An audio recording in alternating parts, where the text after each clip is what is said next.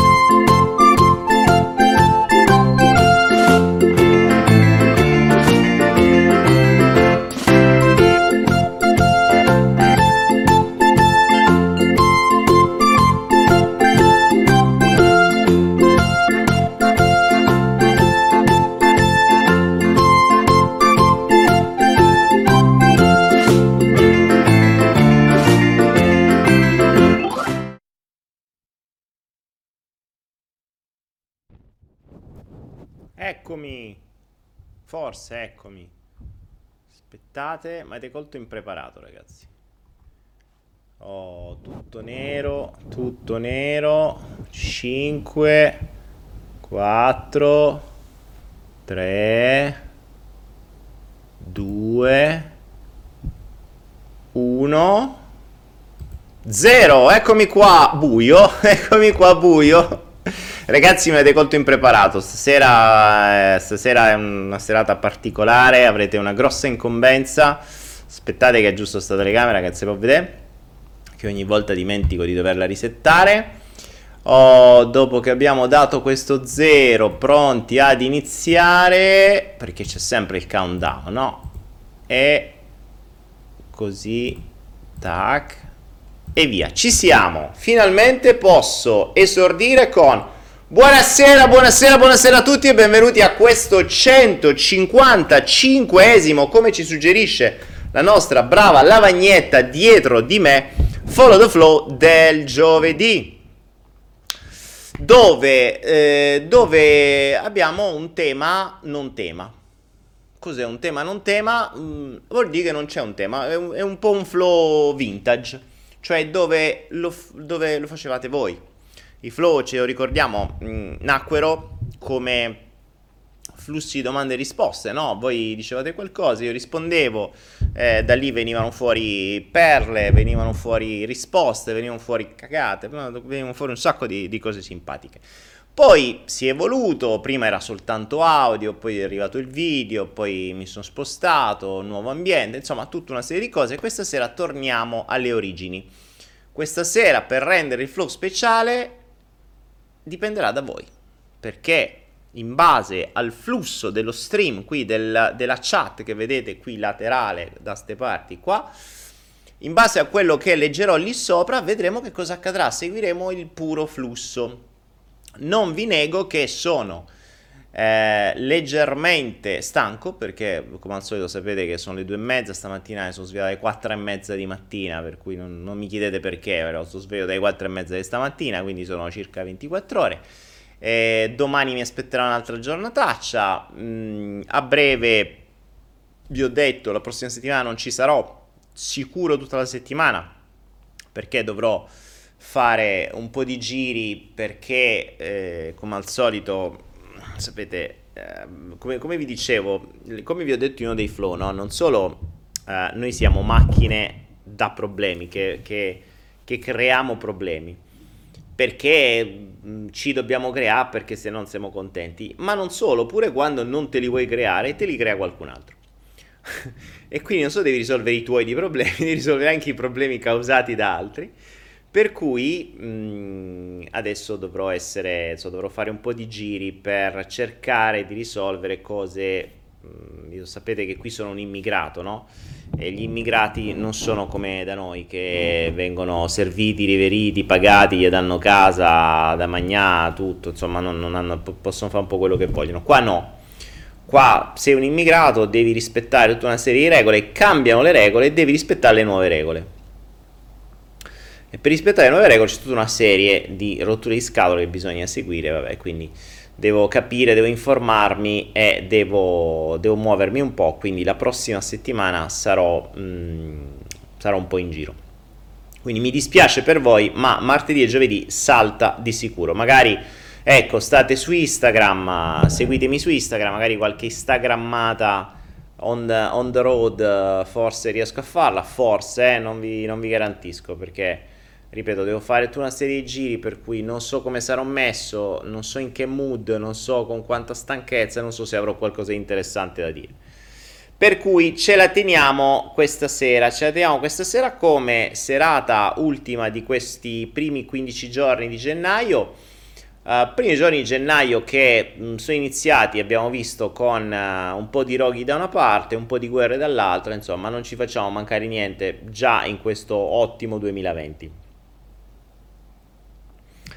Errante solitario dice c'è anche un pizzico, fat- un pizzico fattore un pizzico fattore di sadismo, vabbè, diamolo per buono, sarà magari volevi dire qualcos'altro, un piccolo fattore di sadismo eh, nel crearsi problemi. Sì, ma noi siamo sadici, l'essere umano è il sadico per eccellenza, ma è sadico e soprattutto è masochista. Non solo è sadico, il sadico ama provocare dolore agli altri, il masochista ama provocare dolore a se stesso. E noi siamo più masochisti che sadici, perché l'essere umano è uno dei pochi esseri viventi, animali, forse l'unico, direi l'unico, che eh, continua a fare sempre le stesse cose. Cioè, un, scopre che una cosa gli dà dolore, continua, non la cambia. Per cui eh, lo chiamiamo masochista per non dire che è un idiota, però insomma, eh, concettualmente c'è la parola masochista che è un po' più figa ma di base se uno continua a fare sempre lo stesso errore facendosi sempre lo stesso male è un idiota e l'essere umano è tendenzialmente idiota no? Marivitillo dice che tristezza l'Australia. Mm, Marivitillo, sì, ne ho parlato l'altra volta. In Australia stanno bruciando, sta bruciando mezza costa. Uh, oltre 500 milioni di animali sono già morti, mm, solo 25 umani. Sinceramente avrei preferito l'opposto, però eh, se proprio avessi potuto scegliere. E, mh, la cosa interessante è che, come ho pubblicato su Instagram, mi è arrivata una notizia mh, che poi, sai, aven- avendo molte conoscenze, molte persone che mi seguono, eh, mi, hanno, mh, mi hanno mandato un po' di roba. Ed è particolare come se si sovrappongono due mappe, ovvero quella dei roghi in Australia e quella del piano della nuova ferrovia dello Smart Train che dovrebbe attraversare una parte dell'Australia sono esattamente sovrapponibili. Cioè i roghi, o meglio, sta bruciando esattamente tutta la zona dove poi dovrebbe nascere la nuova ferrovia. Che culo. Vabbè, però, insomma, per carità è un caso, eh. Sarà un caso sicuramente, di certo si ritrova una strada spianata e si levano un sacco di fatica. Diciamo che a volte la natura aiuta, eh, aiuta il, il capitalismo, no? Nel frattempo c'è la guerra in Iraq, uh, hanno già sparato, sì, anche lì sono successe un po' di altre robe, io l'altra volta vi dicevo leggetevi quel libro False Flag, mm, dove vi fa comprendere come molte cose che vi raccontano sono una valanga di cazzate. Adesso lo stiamo rivedendo in Iran.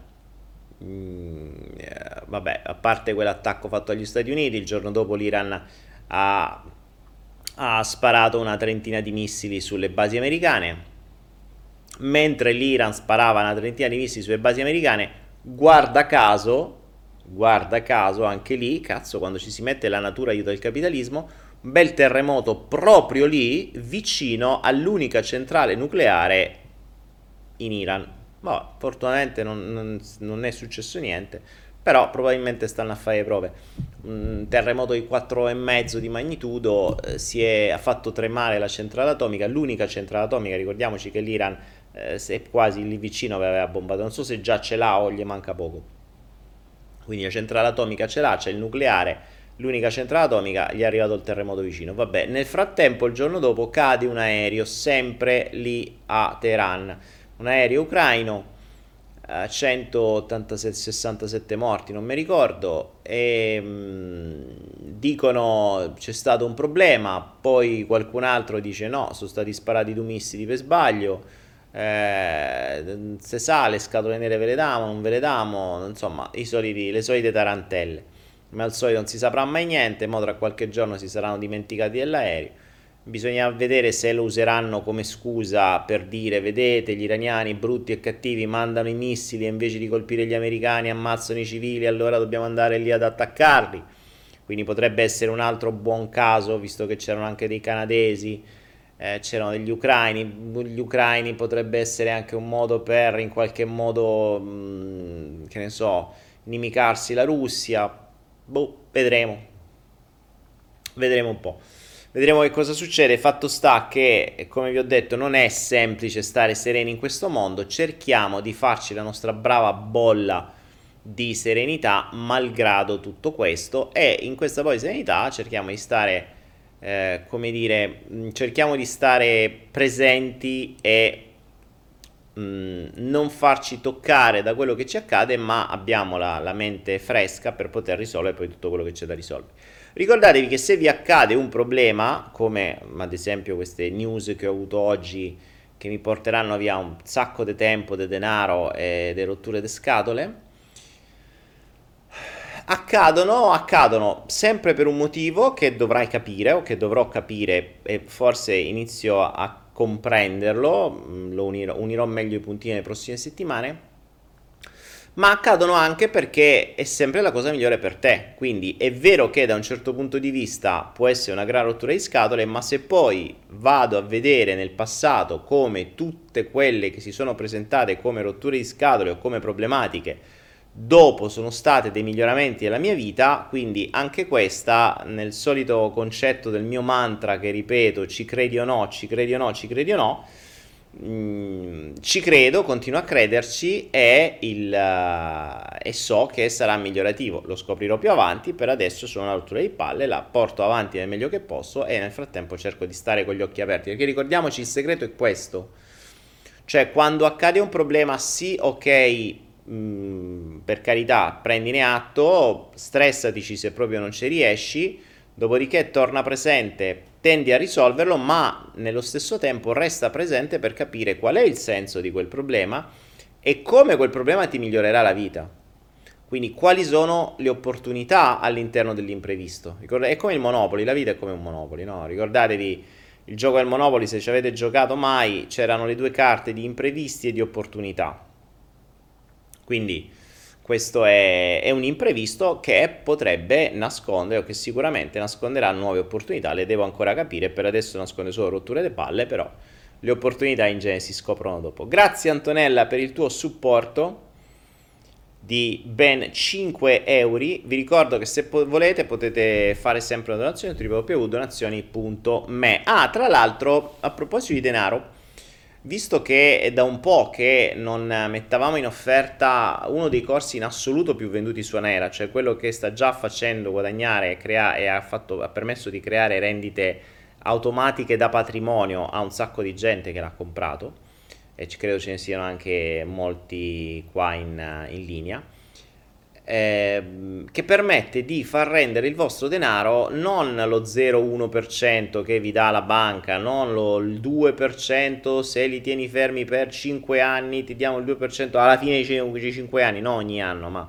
insomma vi danno spiccioli praticamente tra un po', anzi esistono già le banche dove pagate voi, quindi gli interessi sono negativi, quindi voi pagate per tenere i vostri soldi fermi in banca Invece il denaro, come insegno nei, nei vari corsi, che deve diventare un vostro schiavo e quindi deve lavorare per voi, eh, qui insegno un metodo che io uso da tempo con ottimi risultati che ti permette di ottenere con un minimo di oltre il 6,5% annuale, eh, ma che puoi arrivare anche a molto di più. Io su alcuni fondi ciò arrivo quasi al 20% annuale. Ovviamente non su tutti perché poi lì nel corso spiego come mh, differenziare, come poter avere insomma, questo 6,5 sicuro, 6, un po' di più del 6,5, un 6,70 e poi più un'altra parte potete giocare a investire in maniera un po' più, mh, come dire, aggressiva, eh,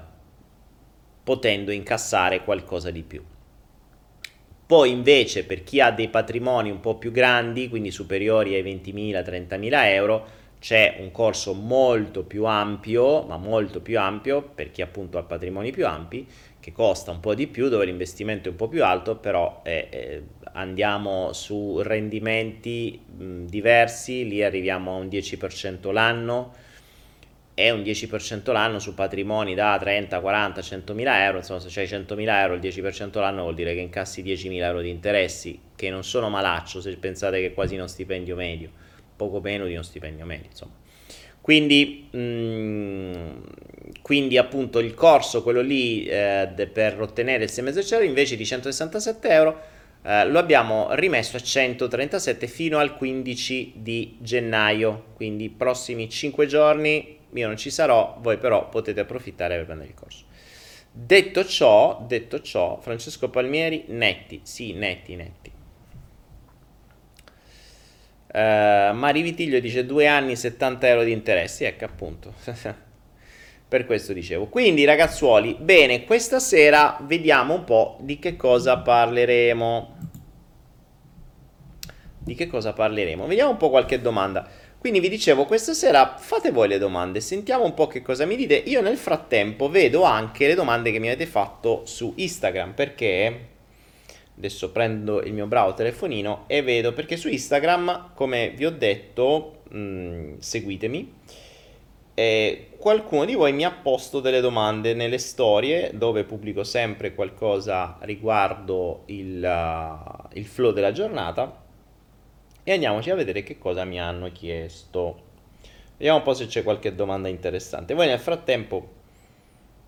Ehm, ecco, ad esempio, Alessandro dice capire i meccanismi della mente che ti ha permesso di diventare imperturbabile. Allora, innanzitutto non sono imperturbabile, non è vero.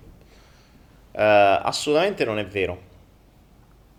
Mm, perché comunque toccano anche a me. Oggi sta notizia mi ha toccato, ma mi ha toccato perché, perché eh, ti tocca la serenità, ti tocca l'equilibrio, ti tocca che devi utilizzare buona parte della tua testa per risolvere un problema.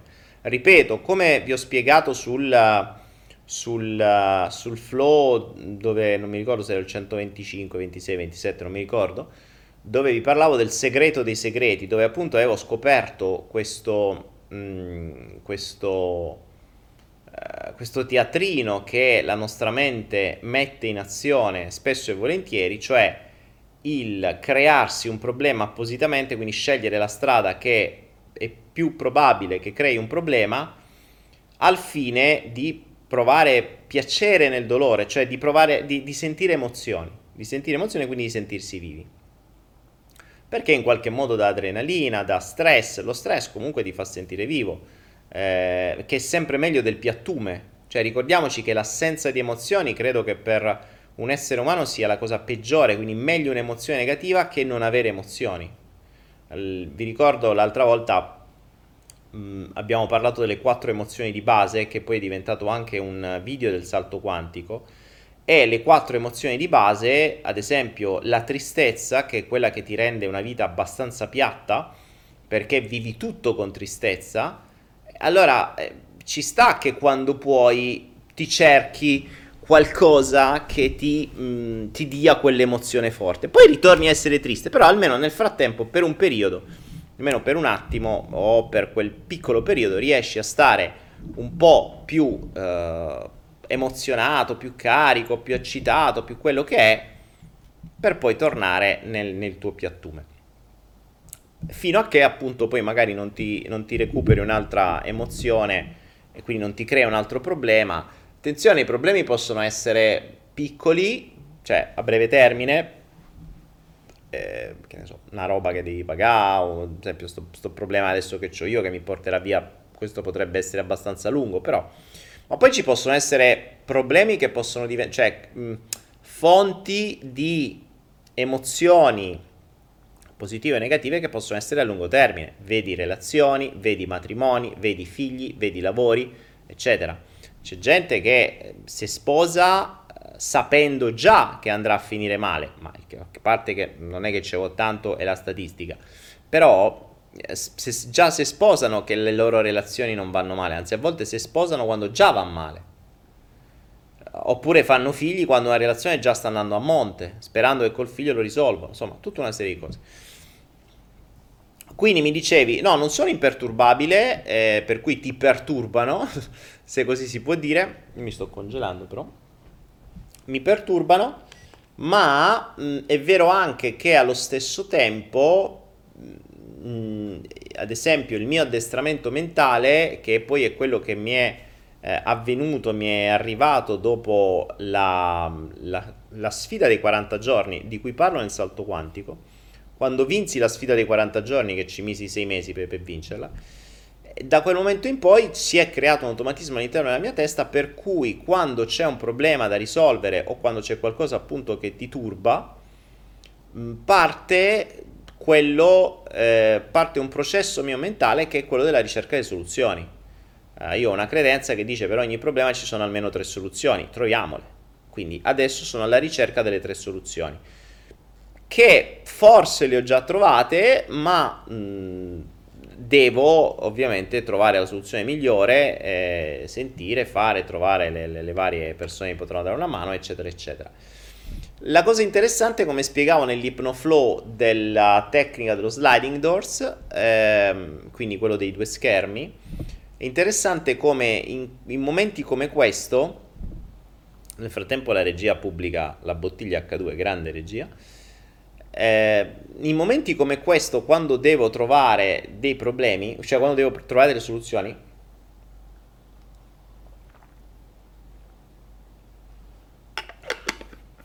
quando devo trovare delle soluzioni, la mia mente parte creando tutta una serie di ipotesi. Quindi sì, ok, mi può turbare un attimo, mh, quei 10 minuti.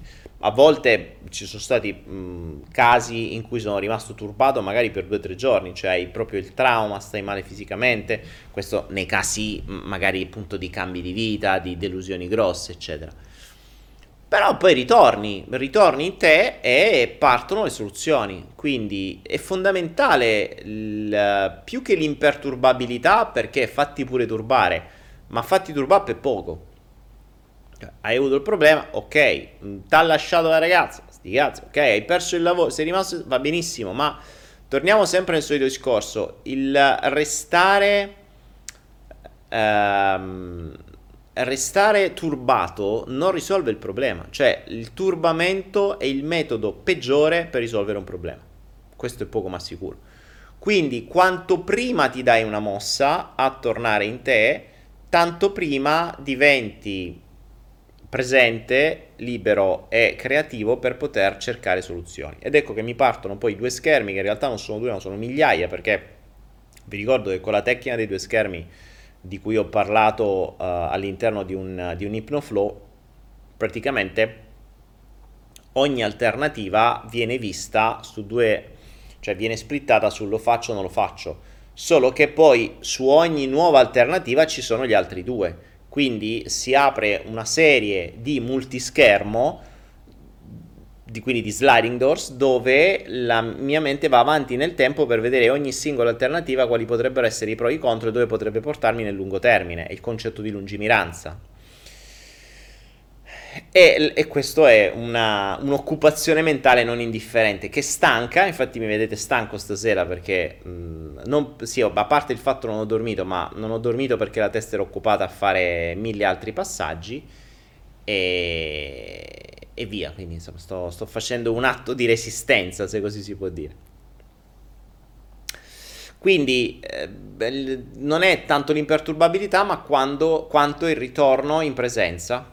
Il ritorno in presenza è il sì, ok, c'è il problema, va bene, risolviamo, troviamo le varie soluzioni. Se ti è arrivato il problema, le soluzioni ci stanno, ci stanno sempre soluzioni, dobbiamo solo trovare le soluzioni Ecco, ricordatevi anche qua, le soluzioni dovrebbero essere quanto più possibili win-win-win, cioè migliori per noi e per gli altri.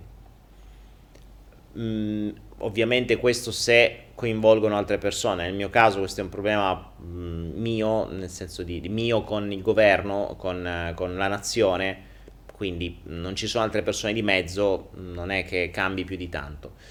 Eh, però devo, devo comunque trovare il modo che crei meno, eh, come dire, mh, mm, uh,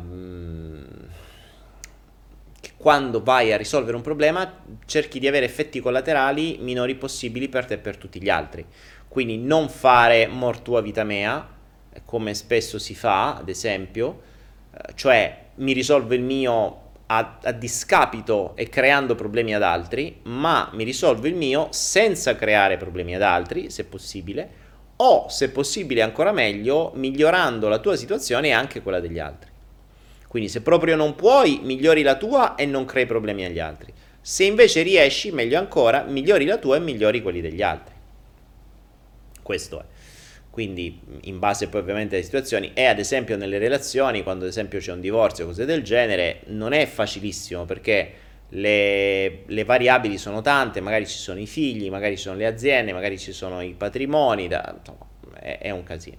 Per cui mh, fate un um, uh, fate un, uh, sempre una valutazione giusta di tutto. Quindi fatevi perturbare il meno possibile e tornate presenti e valutate le cose usando, se volete, la tecnica dei due schermi di cui ho parlato nel flow. Stefanuccio dice cosa devo aggiungere alla mia vita per non finire sempre negli stessi schemi di sempre? Ma eh, Stefanuccio, credo di averlo detto un miliardo di volte. Cosa devi aggiungere? Devi aggiungere la... devi aggiungere conoscenze.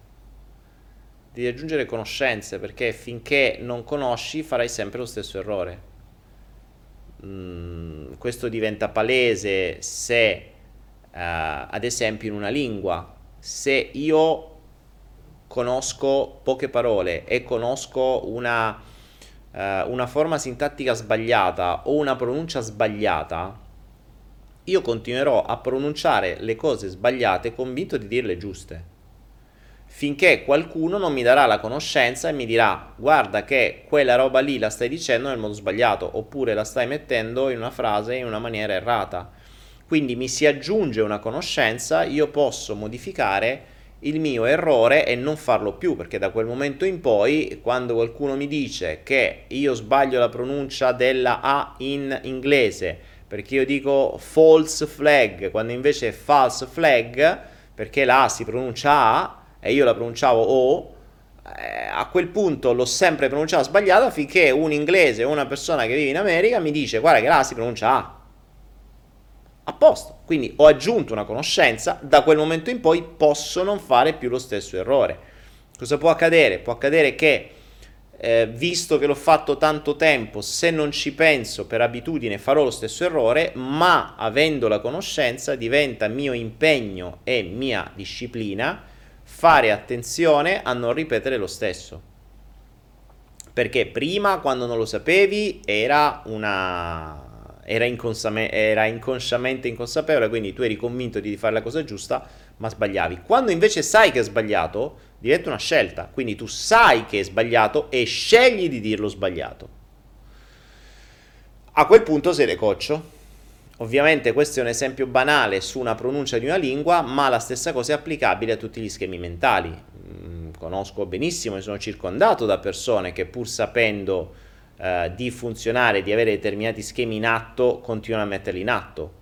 Prima non li sapevano, dopo li sanno, addirittura in alcuni casi ci sono proprio dei timer che li fanno scattare, quindi addirittura vengono avvisati dicendo guarda che siamo vicini al timer che probabilmente ti farà fare questo e quest'altro perché vi spiegavo in, alcuni flow che uh, no, a volte è vero che molti schemi hanno un, uh, un ancoraggio esterno, quindi un innesco esteriore, quando qualcuno dice qualcosa, quando la ragazza, il ragazzo, il fidanzato, la moglie, il marito, il figlio, il capo fa qualcosa e tu di conseguenza reagisci in un'altra maniera, ma ci sono anche delle cose che scattano a tempo, tipo bombe orologeria.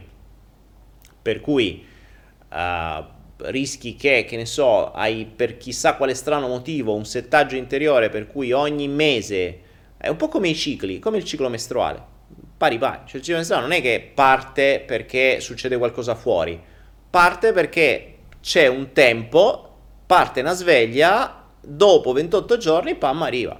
Ecco, esattamente come il ciclo mestruale, a volte eh, ci sono dei cicli mentali per cui partono degli schemi a tempo, timerizzati ogni tot. Mm, e se non te ne rendi conto ci ricaschi dentro senza sapere che non sai per quale motivo, ma in realtà il motivo è il tempo, esattamente come il ciclo. Quindi eh, vi do anche questo, questa, nuovo, questa nuova mh, mm, visione di fare attenzione non solo a che cosa vi fa scatenare un, uno schema esteriore, cioè che cosa di esterno vi fa scatenare uno schema, ma potrebbe anche essere semplicemente una ridondanza interna timerizzata. Quindi per quello vi dicevo abbiate un, un quaderno di tutto ciò che vi accade, perché poi potreste cominciare a vedere delle ripetitività e lì capireste che magari avete, che ne so, eh, ogni mese una determinata cosa, ogni due settimane un'altra. E se andate a cercare indietro nel tempo andate anche a scoprire che c'è un motivo.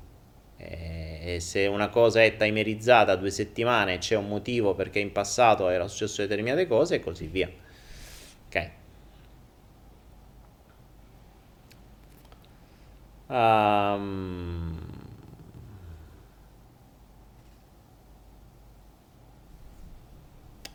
Vediamo un po' se c'è qualche altra domanda interessante. Perla Madonna. Ciao Perla. Ah, tra l'altro ti voglio dire una cosa Perla, però non mi ricordo più. Va bene. Vediamo un po' se c'è qualche domanda interessante ehm, che mi avete mandato. Vediamo. Allora, intanto che a proposito di divorzi, cos'è che state dicendo?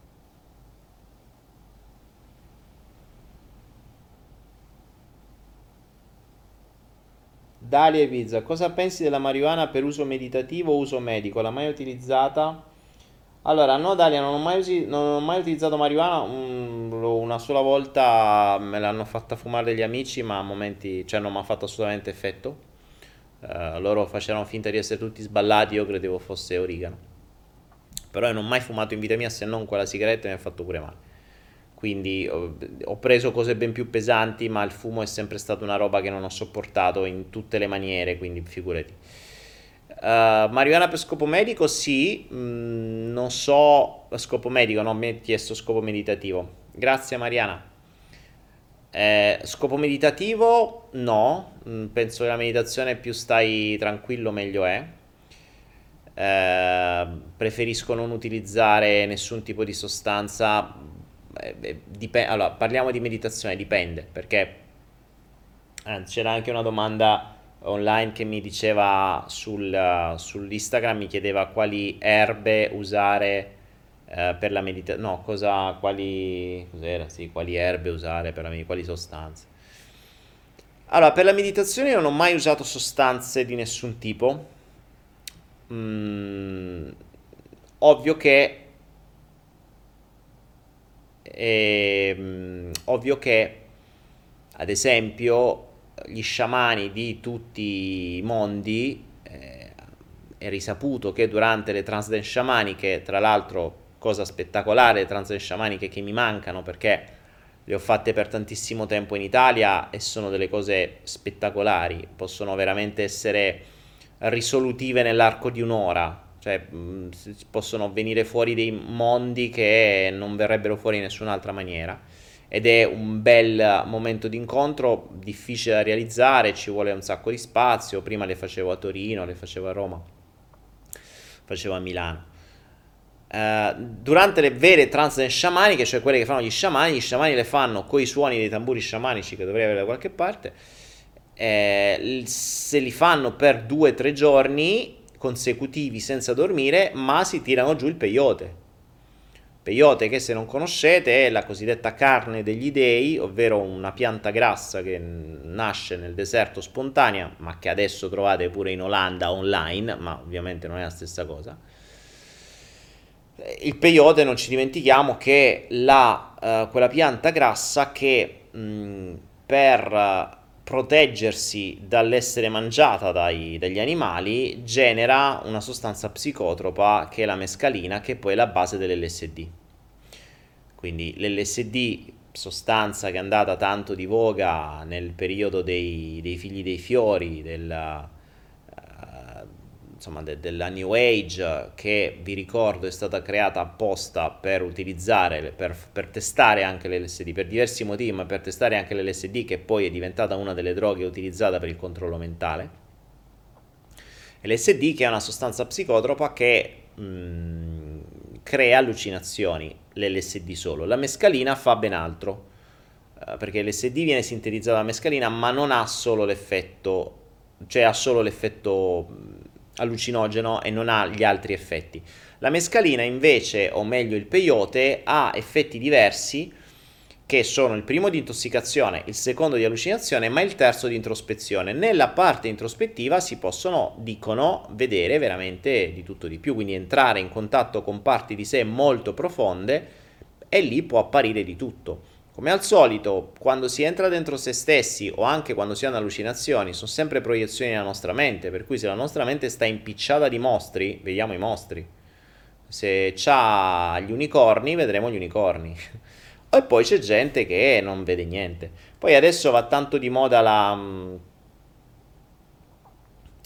Um, va tanto di moda la uh, la cosa lì, l'ayahuasca, perché, ehm, perché va di moda, ma è una sostanza molto più blanda rispetto alla, alla mescalina eh, e al peyote e adesso è diventata un gran business, va di moda. Io l'ho conosciuta tanti anni fa mh, da un maestro americano che mi parlò, che viveva in Perù, eh, che mi parlò appunto delle cose di ayahuasca. Se volete farvi la ayahuasca dovreste andare in Perù e farla con un maestro ayahuasquero vero non di quelli che ormai sono diventati in business, se fanno pagare i viaggi in Italia e, e cioè, ormai insomma, hanno capito che c'è questo mondo che gli piace, fa queste cose e va bene così. Ormai trovate ayahuascheri che vengono in Italia che vi fanno pagare un sacco di soldi per fare questo viaggio da ayahuasca. Bello, per carità, qualcuno vede, qualcuno non vede, rimane il fatto che è un modo per evadere dalla realtà, per stare un po' tutti assieme, per chiudersi dentro una casa, per fare un'esperienza diversa.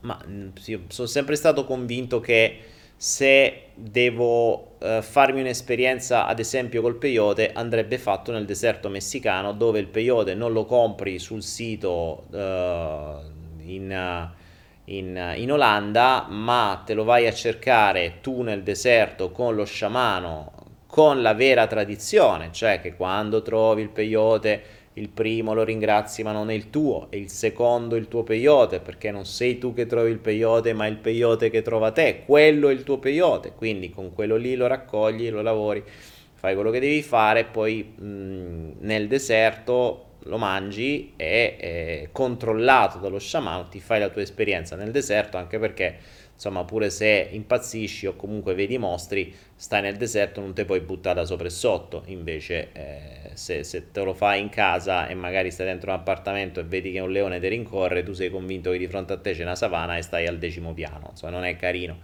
Quindi io direi sostanze psicotrope lasciamole perdere. Invece per quanto riguarda la meditazione, eh, beh io sulla meditazione ehm, vado più sul mondo indiano, per cui ehm, imparo da loro, che poi sono i maestri su questo.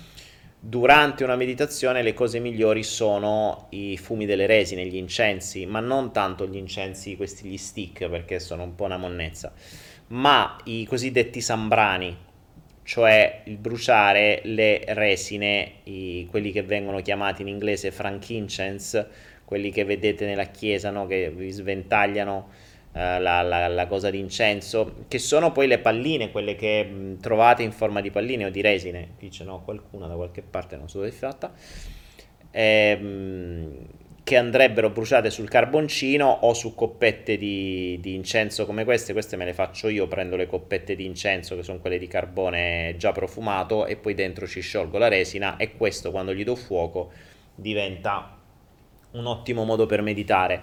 Mm, dovete avere una, una, un posto abbastanza areato perché ne fanno de fumo le, le resine, ma sono qualcosa di spettacolare, veramente vi, vi inebriano il, il senso olfattivo in maniera non indifferente. Eh, ricordo tra l'altro che l'olfatto è il senso più vicino, cioè quello che va al cervello direttamente, quindi mh, mm, che entra proprio diretto. Ecco perché gli ancoraggi olfattivi sono i più potenti. Infatti noi ricordiamo un profumo immediatamente, quindi ci riporta immediatamente a qualche momento, se abbiamo vissuto qualche momento particolare in presenza di un profumo, eccetera. E ecco perché le... Mm, ecco perché ha un senso usare delle, delle resine o comunque qualcosa che possa stimolare l'olfatto durante la meditazione, ma devono essere ovviamente dei profumi che abbiano un senso. Ecco perché appunto vi dicevo le resine sono i migliori, ehm, oppure si potrebbero usare le, gli oli essenziali, ma anche lì facciamo attenzione, cioè adesso ci sono oli essenziali di qualunque tipo che vengono anche usati nei vari, negli svapatori, no? Sapete che, quelli che fumano non le sigarette ma le sigarette elettroniche. Per cui se usate un olio essenziale, se usate una profumazione all'interno di, un, di, un, di, un, di una roba che mettete a scaldare, no? Sapete i fornettini, quelli che potete usare per scaldare, magari evitate quei profumi tipo al bombolone, al cioccolato e vaniglia, ecco, perché non è carino per meditare quello che fa venire fame. Quindi dovreste avere sempre dei profumi che delle profumazioni che siano mh, valide per la meditazione, un fiore di loto, un qualcosa di naturale sarebbe meglio. E comunque sempre qualcosa che non vi riporti alla mente niente di vecchio. Per cui evitate un profumo tipo, che ne so, rosa o uh, che eh, adesso eh, mi sono ritrovato in bagno una saponetta da, da, dal, dal, mastrolindo interiore che abbiamo in casa eh, al, alla rosa che è buonissima per carità. Quel profumo mi ricorda la glappa di losa del ristorante cinese. Per cui essendo appunto il profumo un profumo un, un'ancora immediata per, no- per il nostro cervello quel profumo che probabilmente è la stessa essenza mi riporta immediatamente a quando ero in Italia, quando mangiavo dal cinese, quando magari mi sfondavo negli wok. Quindi per me quel profumo ricorda ristorante cinese cibo. ok? E se lo fate in meditazione peggio, invece che meditare su, su quello che dovreste meditare, vi ritrovate veramente al ristorante cinese, non va bene. Quindi il mio consiglio per quanto riguarda la meditazione è usate se proprio dovete usare delle resine e le trovate, se cercate incensi naturali li trovate, non sono economicissimi, eh? Mm, costano, non sono gli incensini che pagate 3 euro e avete 10 kg di incenso ma che poi non fanno niente, le resine costano, costano, magari 40-50 euro ne prendete un chilo, eh? attenzione, quindi ce n'è, mm, le trovate e usate quelle e vi diventa una bella esperienza o se no un po' di bruciatori, un po' di oli essenziali, eccetera. Vabbè, abbiamo parlato un po' di meditazione così. Vediamo. La menta serve per meditare? No, serve per fare il mojito. Tina, non ho ancora sparato cazzate stasera. Dai, entriamo nel mood cazzate. Fatemi mettere il cappello a giullare. Oh, non abbiamo. So, sono troppo serio stasera. Mettiamo il cappello da giullare e interroghiamo quello. Fate una domanda a quello. Eccolo qua. Pronto? Vediamo se ci sono delle altre domande interessanti sul, um, su Instagram. Vi ricordo sempre su Instagram che potete aggiungermi su Daniele Penna e potete scrivermi, no, magari non scrivere proprio no, però potete partecipare alle storie. Dacci un metodo efficace per mantenere una disciplina costante e abitudini durevoli, dice Matteo Serraglia. Dacci un metodo efficace per mantenere una disciplina. Ma Matteo, allora, io penso che, e non lo penso solo io, se vuoi... Mm, se vuoi addestrare la disciplina, uno, dovresti avere un obiettivo veramente valido.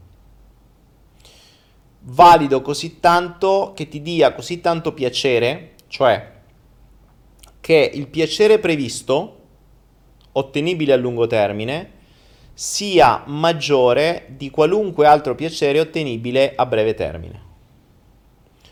Per cui questo noi lo vediamo ad esempio per chi ha un obiettivo, ad esempio in palestra. In palestra se non hai un vero obiettivo di, che ne so, cambiamento tuo del fisico, di miglioramento dell'immagine, eccetera, non reggerai mai a uh, fare quel... Um, mm, non reggerai mai ad avere quel tipo di allenamento, quel tipo di alimentazione, quel tipo di disciplina. Alla, al primo sbrocco ti, ti sfondi di qualche cosa di cibo perché hai bisogno di piacere. Quindi è fondamentale nella disciplina che il piacere a lungo termine sia superiore al piacere a, me- a breve termine. Eh, non ci dimentichiamo dall'altra parte che il sistema ci aiuta a essere un, mm, una macchina da distrazione è una macchina da piacere, perché le distrazioni generano le ricompense, le ricompense generano dopamina, la dopamina è lo, lo stimolatore del piacere.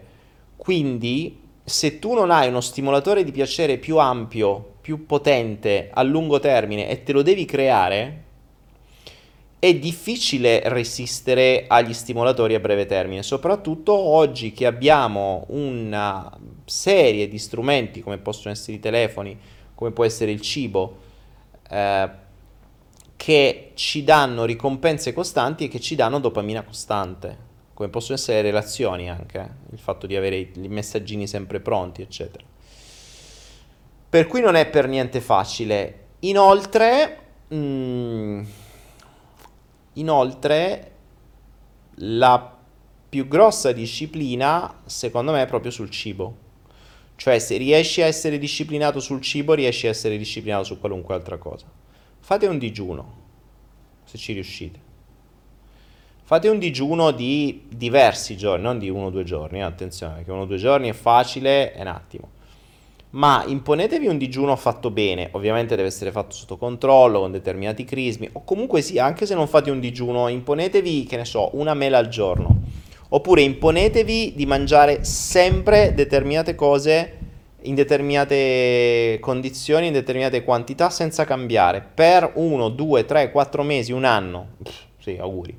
Ciao. Cioè non reggete neanche 3-4 giorni.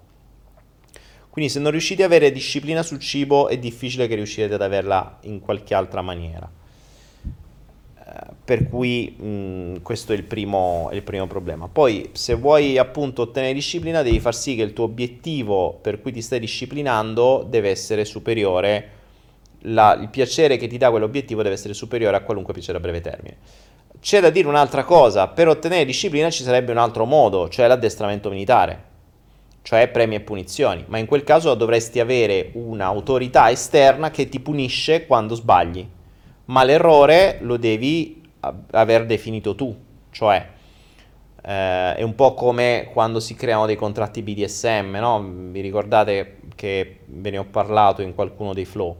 In un contratto di relazione BDSM, dove per BDSM si intende bondage, sadomaso, eccetera, eh, cosa c'è? C'è questo gioco di ruoli in cui ci sono delle regole dove entrambi decidono che se il, chi mantiene il ruolo da, di sottomissione sbaglia o non mantiene una regola, chi ha il ruolo di dominazione può, o meglio, dovrebbe, deve punire per far sì che la regola venga rispettata, che è un po' il sistema di punizione che fa lo Stato, cioè tu rubi, ti punisco. Se fosse un sistema di punizione giusto, sarebbe anche funzionante. In realtà i nostri sistemi punitivi non sono mh, creati, quelli degli stati, non sono creati per dare una disciplina, ma per altri fini, perché sappiamo benissimo che la legge uguale per tutti è una delle più grandi barzellette raccontate in tutta la storia.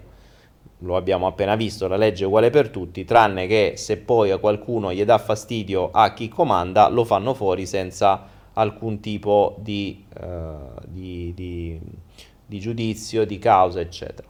Quindi, per cui la disciplina te la devi autoimporre oppure dovresti crearti un contratto con qualcuno che ti aiuti punendoti ad imporla.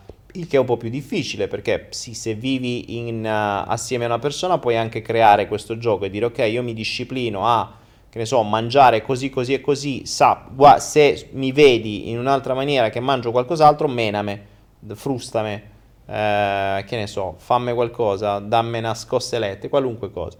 Decidete voi, fate un, un, accordo in maniera che consenziente non ve denunciate e, eh, e, e vi aiutate a questo. La, mh, mm, ricordiamoci che la disciplina ci è data dalla, dal raggiungimento di un piacere, ma, che, ma ricordiamo anche che l'allontanamento dal dolore è più potente.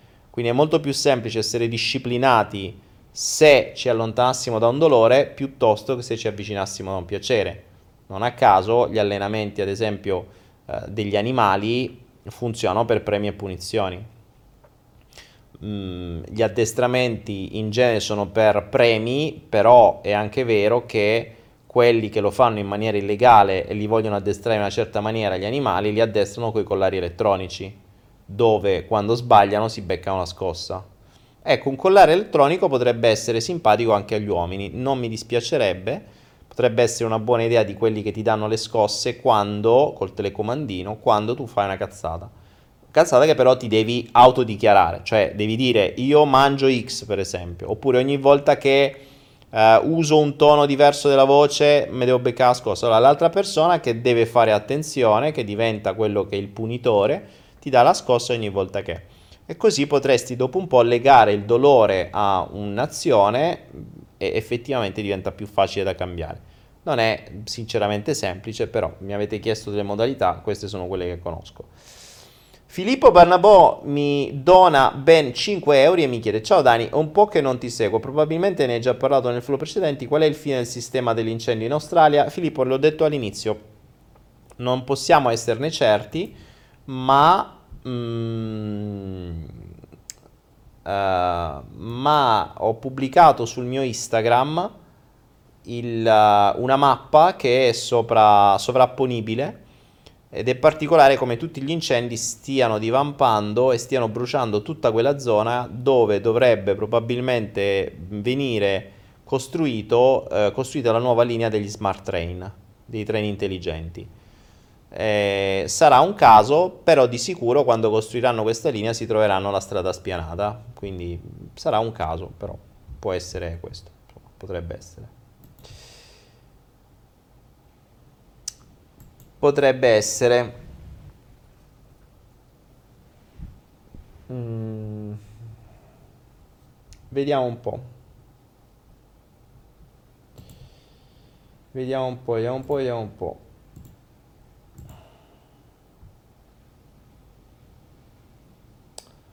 Daniele, spesso ci consigli di fare il, ci sconsigli di fare il mutuo. Allora che dobbiamo fare? Stare in affitto tutta la vita?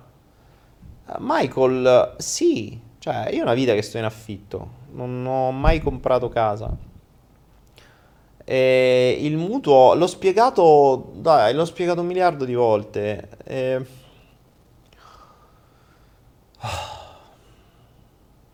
Allora, il mutuo è, il, è l'errore finanziario più grande che uno possa fare. Ok? Perché togli la tua capacità di indebitamento quindi la tua capacità di ottenere dei prestiti dalla banca, te la bruci per creare un costo invece che un guadagno. Quindi se io devo chiedere dei soldi in banca e gli devo dare il 5% di interessi, il 10% di interessi, se alla banca devo dare il 10% di interessi, sarebbe logico, sano e ovvio che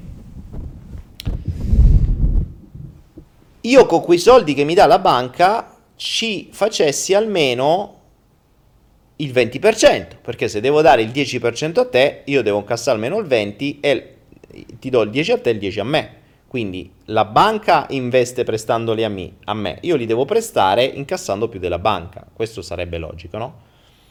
Se noi invece prendiamo dei soldi in prestito dalla banca per crearci un costo, perché la casa è un costo, perché la casa è un costo, non è un investimento, non ti rende, tu dalla casa non ottieni i soldi che devi dare alla banca, a meno che non fai un investimento, lì è un altro discorso, se tu compri una casa con un mutuo per darla in affitto e l'affitto è superiore, tutto compreso alla fine, spese, tasse, cazzi e mazzi, eh, l'affitto è superiore al mutuo che dai, allora sì una rendita.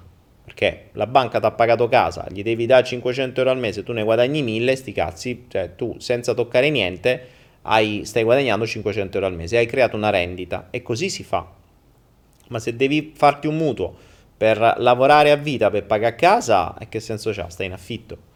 In affitto perché poi tra l'altro casa tua nel frattempo non è che eh, ce, l'hai, mh, mm, ce l'hai gratis, cioè ti si rompe, hai, le, hai, tutto quello che devi pagare, hai tutti i costi, hai le tasse, cioè, e quelle le paghi tu, sono tutti costi.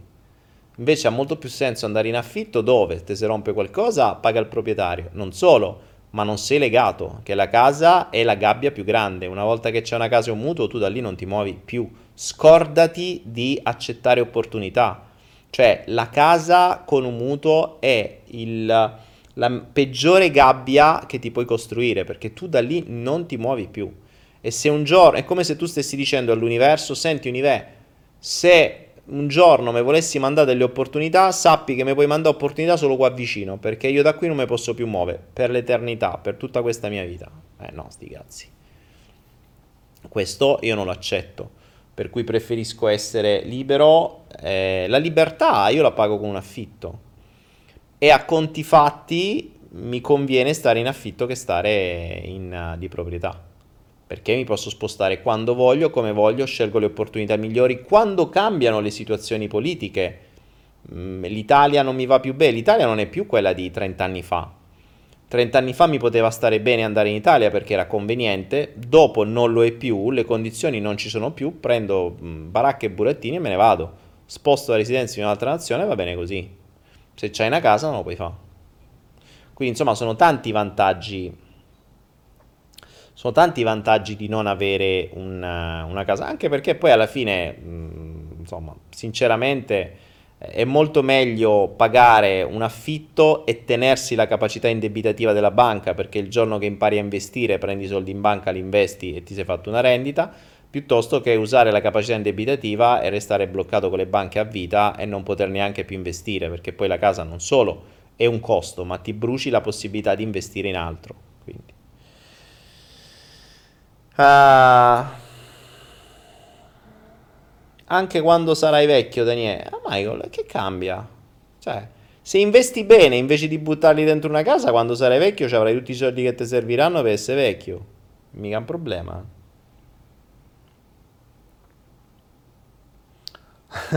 Drake 34, Daniele, come faccio a lasciare la scuola senza mettermi contro il Padre, il Figlio e lo Spirito Santo? Drake, difficile. Eh, dovresti... dovresti... Dovresti... Dovresti creare una... Dovresti cambiare completamente la comunicazione con i tuoi genitori, ma non è facile. E poi perché lasciare la scuola? Comunque sia, ti conviene finirla bene e poi decidere comunque sia la scuola se la vedi come... Mh, mm, prendila come una sorta di... Prendi quello che di buono ti può dare la scuola. Studia quello che ti può davvero servire in futuro. Studia un po' tutto per avere i voti, ma studia soprattutto quello che ti può servire, le lingue, per esempio.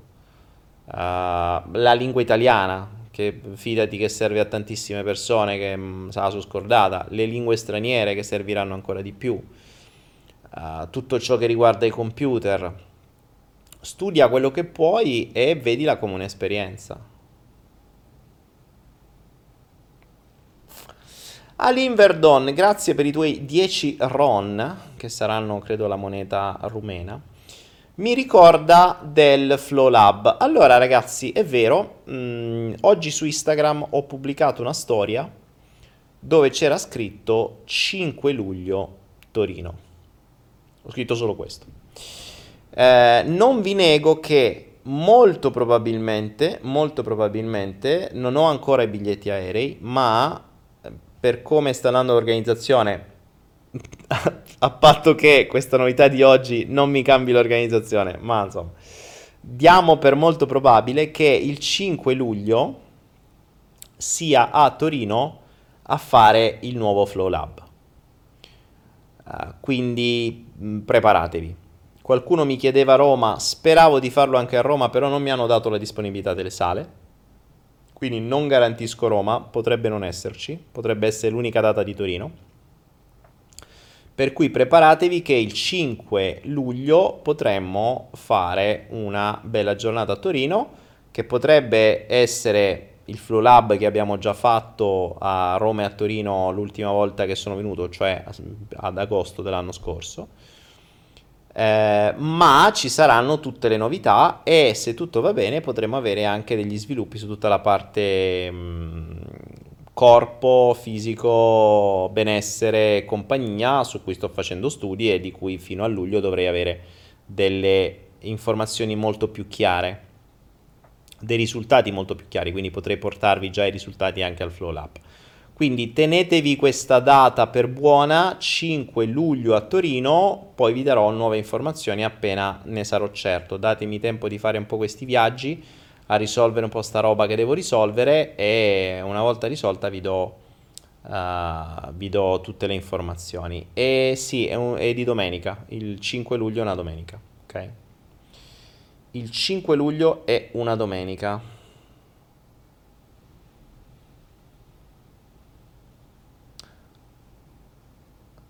Allora, vediamo, vediamo, vediamo. Vediamo se c'è qualche altra domanda su Instagram di interessante, così diamo anche diamo anche qualcosa uh,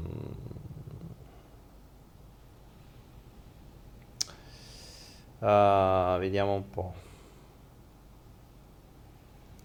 Vediamo, vediamo, vediamo che dice Instagram. Vediamo se ci sono qualche altre domande. Voi intanto scrivete qua che vi leggo.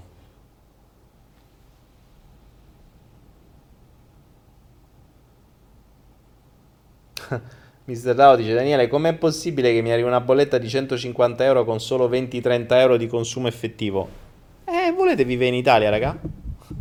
Volete vivere in Italia? Eh, dovete pagare è il pagamento del vivere in Italia. Sembra che vivere in Italia sia un privilegio, lo devi pagare così. Lo devi pagare con la benzina più alta, lo devi pagare con l'IVA più alta, lo devi pagare con le bollette più alte, è tutto qua.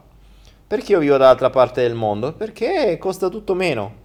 Cioè la benzina, eh, io qui la pago neanche un euro, molto meno di un euro, la pago cos'è, 80, 80 centesimi, 70 centesimi, quanto la pago? 27 baht, 80 centesimi, via la pago 80 centesimi, voi la pagate molto di più, ma la benzina è sempre la stessa. Quindi perché la pagate? Perché voi avete le tasse della... dove state ancora pagando la diga del Vaionte e qualche altra roba e mille altre tasse che ci stanno. Uh, spendi 30 euro di elettricità? Sì, a parte l'elettricità ti costa tre volte quello che costa in giro per il mondo. E in più paghi tasse e spese varie. Qui abbiamo un IVA al 7%, voi ce l'avete al 22, al 23, non so neanche quanto state, quindi io compro la roba con già un 15-20% in meno rispetto a quello che pagate voi solo perché voi vivete in Italia e dovete pagare la macchina statale che costa un sacco di soldi, perché dovete pagare le auto blu, dovete pagare i governanti, dovete pagare le pensioni di tutti i governanti precedenti che dopo 4 anni se ne sono andati in pensione. Volete vivere in Italia? Eh, pagate. Quindi la, la, la tua risposta è perché su 20-30 euro paghi 150? Perché vivi in Italia. Vi piace vivere in Italia? Pagate. Uh, vediamo.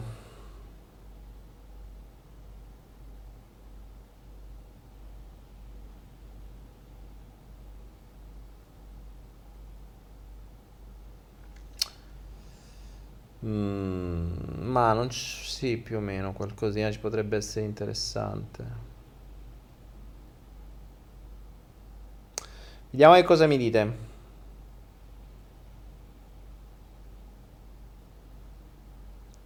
Ragazzi, mi sono moscio. Io stasera siete mosci anche voi. Stasera mi sa che ce ne andiamo a dormire prima perché sono. Io sono un po' scarico, vi dico la verità, e voi vi vedo anche. Quindi o mi date un po' di stimoli stasera o Michael Porquise dice si sono rotti i thailandesi sono rotti le palle dei farang sì infatti. Noi siamo dei farang ma i farang portano un sacco di soldi ai thailandesi. Noi siamo i farang per i thailandesi sono gli stranieri veniamo chiamati farang e, e, però noi siamo la loro fonte di reddito, eh, perché solo col giochino dei visti e compagnia venite in Thailandia, pagate centinaia di euro di visti, dovete entrare, uscire, oggi era l'immigration, altri soldi per i visti, quindi è il loro business. Noi Farang siamo un loro business. Ah, vediamo, vediamo. Dai, datemi qualche... Mh, Datemi qualche, qualche, qualche spunto, raga, perché se no tra un po' chiudiamo. Stasera cioè, ho veramente gli occhi che mi si stanno chiudendo, per cui datemi qualche spunto. Se andiamo tutti via dall'Italia, dice Nunzia Marzialetti, ma io ve lo consiglio, eh, ma fosse per me, tra l'altro non vi nego che mh, quando tornerò in Italia, in realtà ci starò poco in Italia, ma farò un giro tra Spagna e Portogallo per cercare una nuova sede. Quindi vediamo di avvicinarci all'Italia un po' per stare un po' più tutti assieme, un po' per stare un po' più vicino ai miei che ne hanno bisogno e quindi mh, mm, cercherò di spostarmi per uh, almeno un po' insomma. Daniele, parliamo del titolo di questo flow, ok, che era uh, parole, storie, risate. Parole ne stiamo facendo tante. Storie qualcosa ve l'ho raccontata, risate, oh dove morite? Raccontamose una barzelletta. Io però non sono capace di raccontare, non ho barzellette sotto mano. Dai, vediamo di rendere un po', mettiamoci il cappello a giullare. Fate una domanda a quello. Ah, stasera dai ragazzi, basta, datemi... Possibile che non avete una domanda interessante? Parlaci della compresenza. Cos'è la compresenza, Mirko? Cos'è la compresenza? Dimmi che cos'è la compresenza secondo te. Marzia Z, come ci si risveglia? Uh, Dalia Ibiza viene a Ibiza. Dalia Ibiza è costosissima. Cioè, forse non ci siamo capiti. Io sto cercando posti che siano economici. Qui vivo con pochissimo. Cioè, eh, se devo vivere in luoghi come Ibiza o come l'Italia, mi tocca lavorare. Mica posso stare a fare i flow con le donazioni dei 5 euro ogni tanto. Eh, ciao, cari. Tocca organizzarsi. E visto che non ho alcuna voglia di lavorare, eh, preferisco fare quello che continuo a fare, cioè i miei bravi studi, e continuare a stare con voi, a diffondere, a poter cercare di risvegliare qualcuno, me per primo, quanto più possibile. Visto che ho questo come obiettivo, devo anche vivere in una nazione che non mi succhi tutto quello che, eh, che, che ho.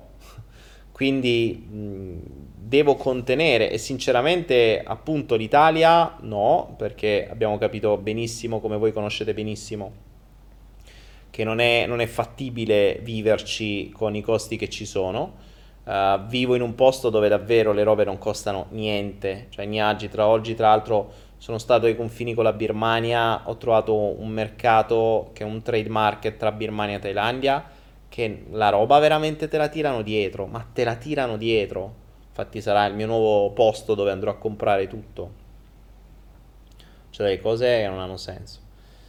Cos'è la dieta dei... Pu- puoi parlare della mia dieta dei 100? Ma che è? Boh. Quindi, mh, mm, quindi Italia no, assolutamente. E Mirko, che cos'è questa compresenza? Spiegami, dimmi la compresenza. Jonathan non è più pollo, dice. Daniele, parlaci un po' dei tuoi ultimi studi di medicina, per favore. Uh, Cristina Serci, allora, ok, ultimamente se segui, mi seguite su Instagram state vedendo che sto postando dei, dei miei nuovi giochi da piccolo chimico. Perché? Perché, mh, mm, ok, questo è un tema interessante, anche perché è quello che, su cui mi sto occupando in questi giorni.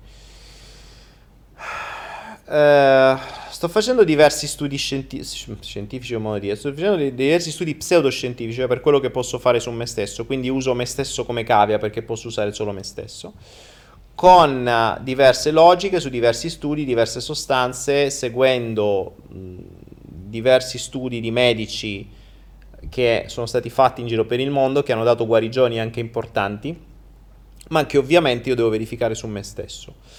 Mentre sto facendo questo, di cui probabilmente vi parlerò al lab, perché mi servono tutte le varie analisi, quindi la prima fase della sperimentazione è andata a buon fine, adesso sto passando ad altre fasi.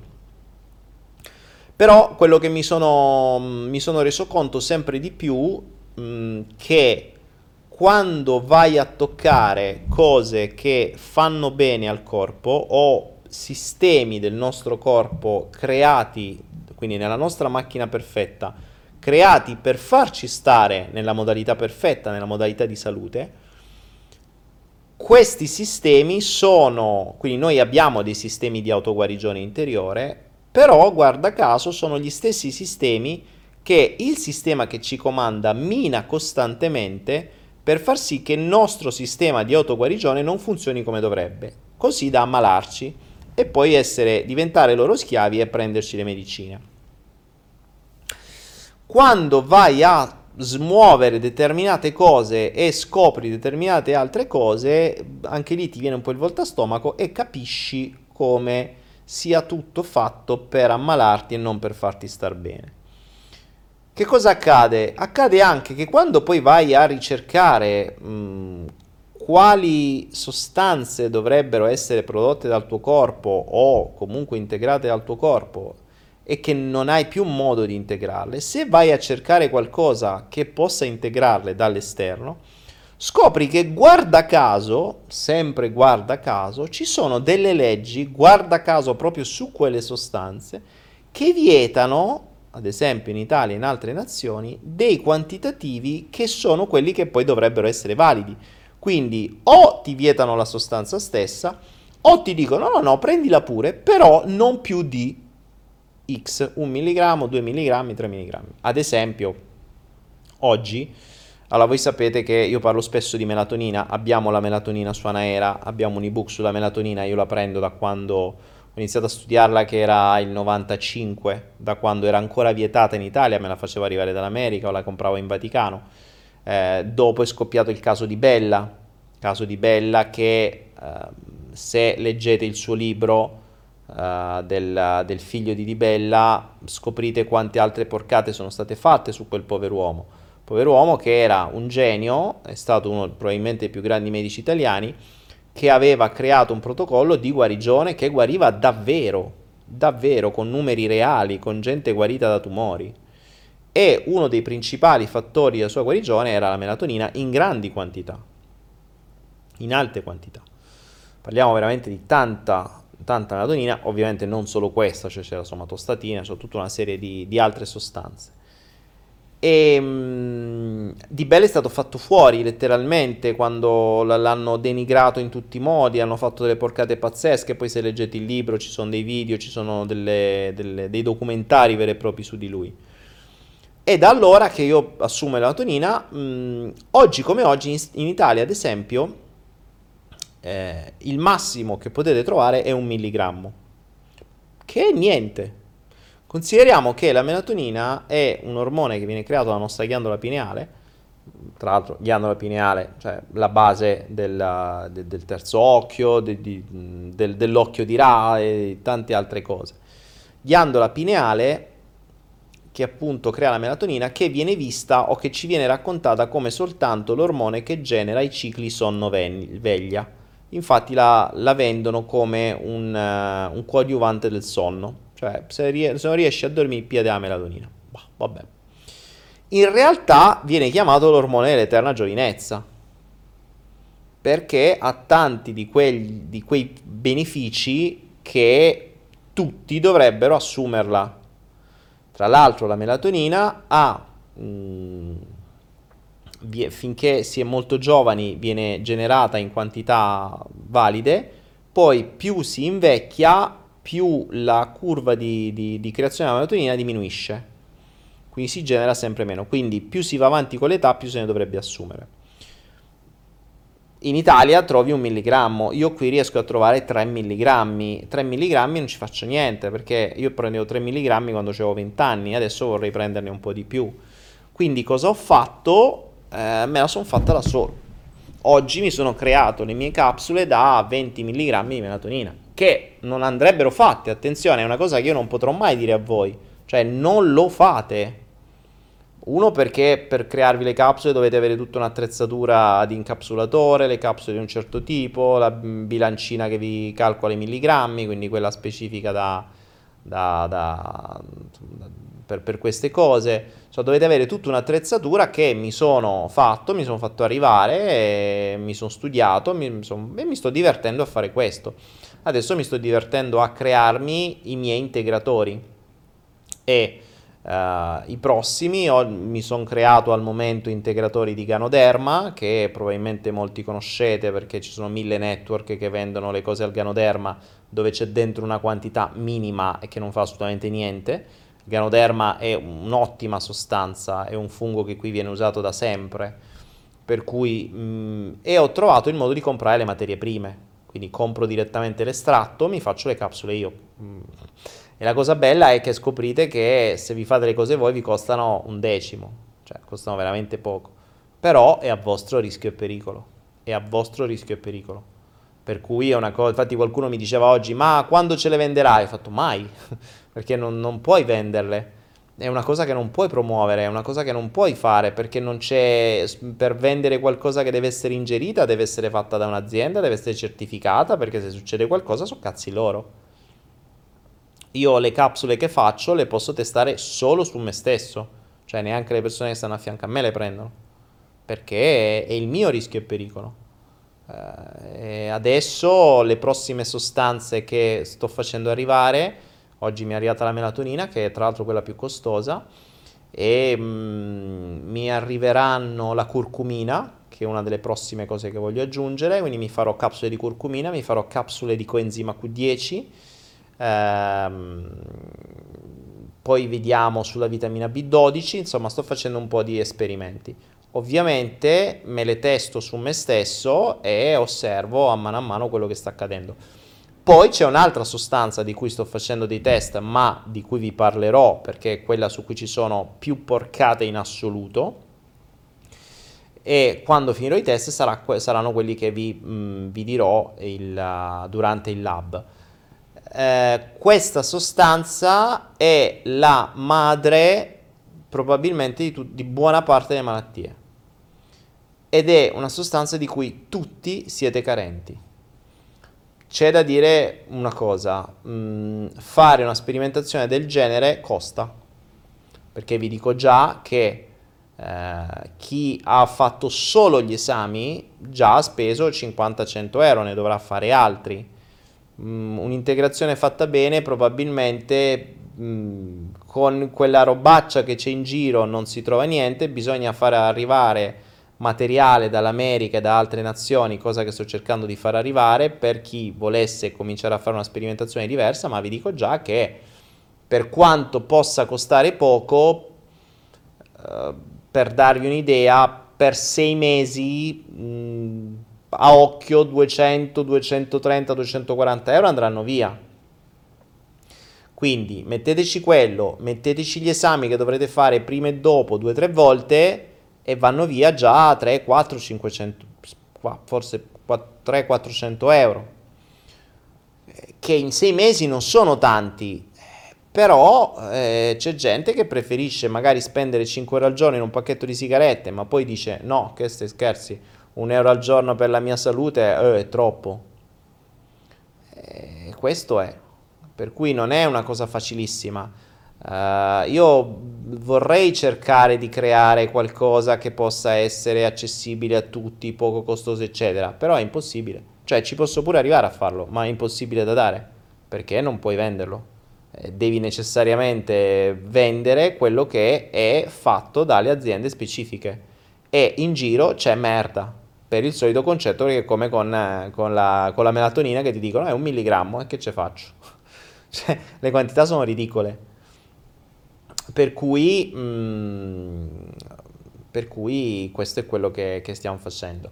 Se qualcuno volesse portare avanti la sperimentazione e vole, cioè, vi dico già che cosa serve. Innanzitutto che si facciano degli esami iniziali, dopo gli esami iniziali mh, mm, posso farvi arrivare delle, del materiale, quindi delle, delle cose da integrazione che non faccio io perché le mie sono mie, cioè non le posso dare ma che sono certificate da aziende che arrivano da altre parti del mondo perché in Italia non si trovano e non si vendono, sempre che le facciano entrare in Italia perché la prima volta non ci sono riuscito.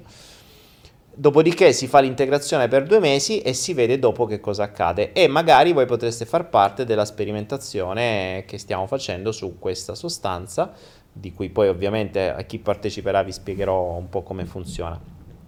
Per cui, però vi dico già che mh, i costi come minimo saranno tra esami che dovrete fare voi nei laboratori e non so quanto vi costano perché c'è chi li ha pagati 50 euro e chi li ha pagati uh, eh, 100 e probabilmente stavo facendo due conti devo vedere ma più o meno sui 230-240 euro ce la dovremmo fare con un pacchetto iniziale da sei mesi da sei mesi. Quindi voi per sei mesi avrete tutto che non è tantissimo se ci pensate però per molti dicono oddio, tantissimo. E se la cosa vi può interessare, contattatemi in, in privato, vi dico prima che esami fare e poi si pensa. Quindi poi in base agli esami che fate, vediamo. Non è una roba che vi voglio vendere, non me ne frega niente, sinceramente ho detto le mie me le sto facendo per i cavoli miei, però è, è davvero talmente tanto fondamentale eh, che quando ho scoperto come il sistema funziona mm, mi è venuto davvero il volta stomaco. Lo scoprirete quando riuscirò a parlarvene, quando mm, vi dico, sto già preparando il corso, ma è, tan- cioè, tanta roba. È tanta roba perché c'è davvero tante cose da sapere, bisogna sapere tutti i vari equilibri del corpo, bisogna sapere i vari metabolismi, cioè sto studiando un po' di medicina per poterlo fare. e, e, e devo, mh, devo, devo renderlo così banale da poter essere capito da chiunque. Quindi anche zero conoscenze, perché purtroppo la maggior parte della gente ha zero conoscenze di medicina, gravissimo, io per primo. Me ne sto rendendo conto adesso di quanto sono ignorante, perché non so niente del mio corpo, malissimo. E quindi mh, sto cercando da una parte di creare dei prodotti formativi per poter diffondere determinate conoscenze, dall'altra di fare sperimentazioni per poter dare la possibilità alla gente di stare meglio e in alcuni casi probabilmente di guarire. Vi dico già che quello su cui sto lavorando potrebbe dare guarigioni vere e proprie, ma non perché lo dico io, perché già sono state fatte. Cioè io sto seguendo dei protocolli di medici che hanno guarito la SLA, hanno guarito le malattie autoimmuni, hanno guarito i diabeti, Uh, ma ancora più semplicemente le, i dolori cronici, la fibromialgia, tutte le malattie autoimmuni. Ricordate questo, tanto per darvi un'idea, stiamo lavorando su questo. Il concetto di malattia autoimmune, che mh, mm, qui se c'è qualcuno che ne sa di medicina mi correggesse se sto dicendo minchiate. Comunque il concetto di malattia autoimmune, autoimmune vi do giusto uno spunto, nasce da questo principio, cioè noi abbiamo, se non ricordo male, 2 o 3 trilioni di globuli bianchi che sono i nostri soldati, ok? Sono i nostri soldati, quindi voi immaginate, vi faccio una metafora, no? immaginate di avere miliardi di soldati, un esercito immenso di soldati che nel vostro corpo sta sempre lì a cercare, eh, a vedere se ci sono nemici, ad attaccare, eccetera. Sono tra l'altro soldati non con le fionde o con le cerbottane, ma sono soldati che sono armati di bombe atomiche, di mini bombe atomiche, cioè proprio quelle che le lanciano e sfonnano tutto. Quindi sono anche molto pericolosi come soldati. Sono anche addestrati bene come soldati. Ma come tutti i soldati hanno bisogno de- di chi li comanda, del, del loro generale. Quindi che cosa accade quando c'è un qualcosa, no? Che succede? Voi immaginate che un vostro battaglione di soldati trova qualcosa che secondo lui non va.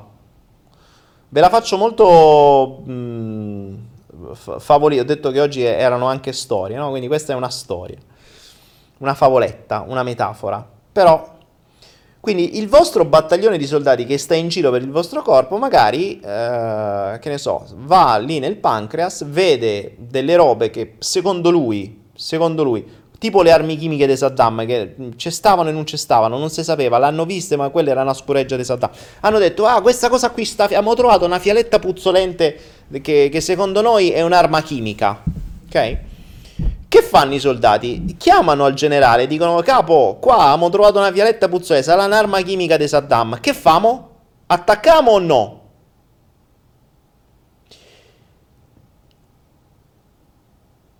E sperano che dall'altra parte qualcuno gli risponda. E... Che succede però? Che se la linea di comunicazione tra gli Sturmtruppen lì, la, tra il battaglione che ha scoperto la fietta puzzolente e il capo maggiore generale, se quella linea telefonica non funziona, se non c'è linea, il generale la telefonata o non la sente o non riesce a comunicare col suo battaglione. Quindi immaginate il battaglione che trova delle cose strane nel vostro pancreas, dice, ma boh, queste cose qui non ci quadrano. Che famo? Gli buttiamo le bombe atomiche e sterminiamo tutto? Oppure no? Il generale non risponde. Perché la linea è interrotta. Perché il wifi non funziona.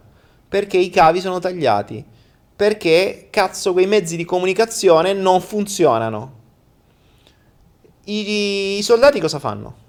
I soldati che non hanno un comando, ma che sono armati con delle bombe atomiche, che fanno? Diventano anarchici, decidono per i cazzi loro. E quindi magari scambiano delle cellule buone per malate e le attaccano. Ed ecco che vengono chiamate malattie autoimmuni, cioè il nostro sistema immunitario attacca il nostro stesso corpo. Perché?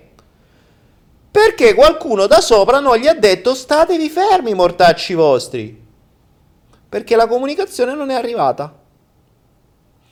Ecco, questo problema di comunicazione è alla base di una valanga di malattie. Quando si capisce questo principio, si capisce che alla base di questo sistema di comunicazione c'è un sistema, un metabolismo di un certo tipo e determinate sostanze e determinate cose che qui non vi sto a raccontare perché ve la devo raccontare per bene quando sarà tutto a posto, non vi devo dare degli spunti, se no poi voi andate a cercare e fate cazzate, perché quello è il problema, perché poi andate a cercare e trovate tutta una serie di cose che sono quelle raccontate dal sistema e iniziate a prendere della roba che non funziona, perché anche quello è il bello, perché la roba che c'è in giro non funziona in maniera tale che voi poi possiate sempre stare malati. Quindi il sistema di comunicazione non funziona, esistono le malattie autoimmuni, malattie autoimmuni che poi sono appunto diabete, fibromialgia, SLA e tanti altri.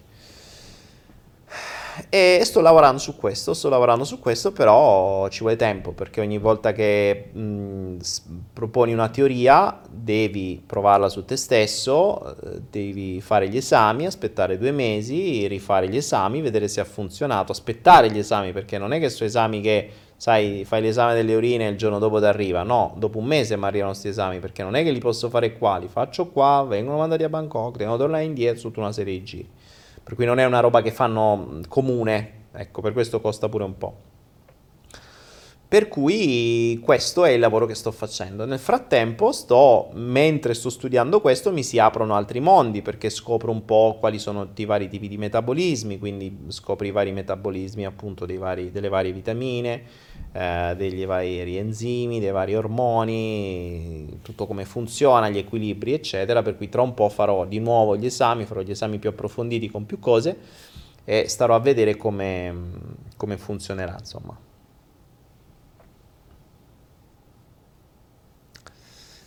Um, Michela Ceddu, non è giusto dire che in giro ci sono prodotti non validi, ma infatti non ho detto che sono tutti non validi, ho detto che ce ne sono molti non validi. Ad esempio, vi faccio un esempio. Perché vi dico questo? Perché se voi integrate una sostanza che è liposolubile, Liposolubile vuol dire che è solubile all'interno dei grassi e ve la danno all'interno di una capsula come quelle che sto facendo io. Okay? Io sto facendo delle capsule di polveri, ma di una sostanza liposolubile e magari non vi dicono che quella sostanza va presa, vi dicono soltanto prendetela dopo i pasti. Ma magari voi siete vegetariani e non mangiate grassi o state mangiando solo un'insalata voi prendete quella sostanza dopo un'insalata, potreste anche non prenderla perché non serve a un cazzo.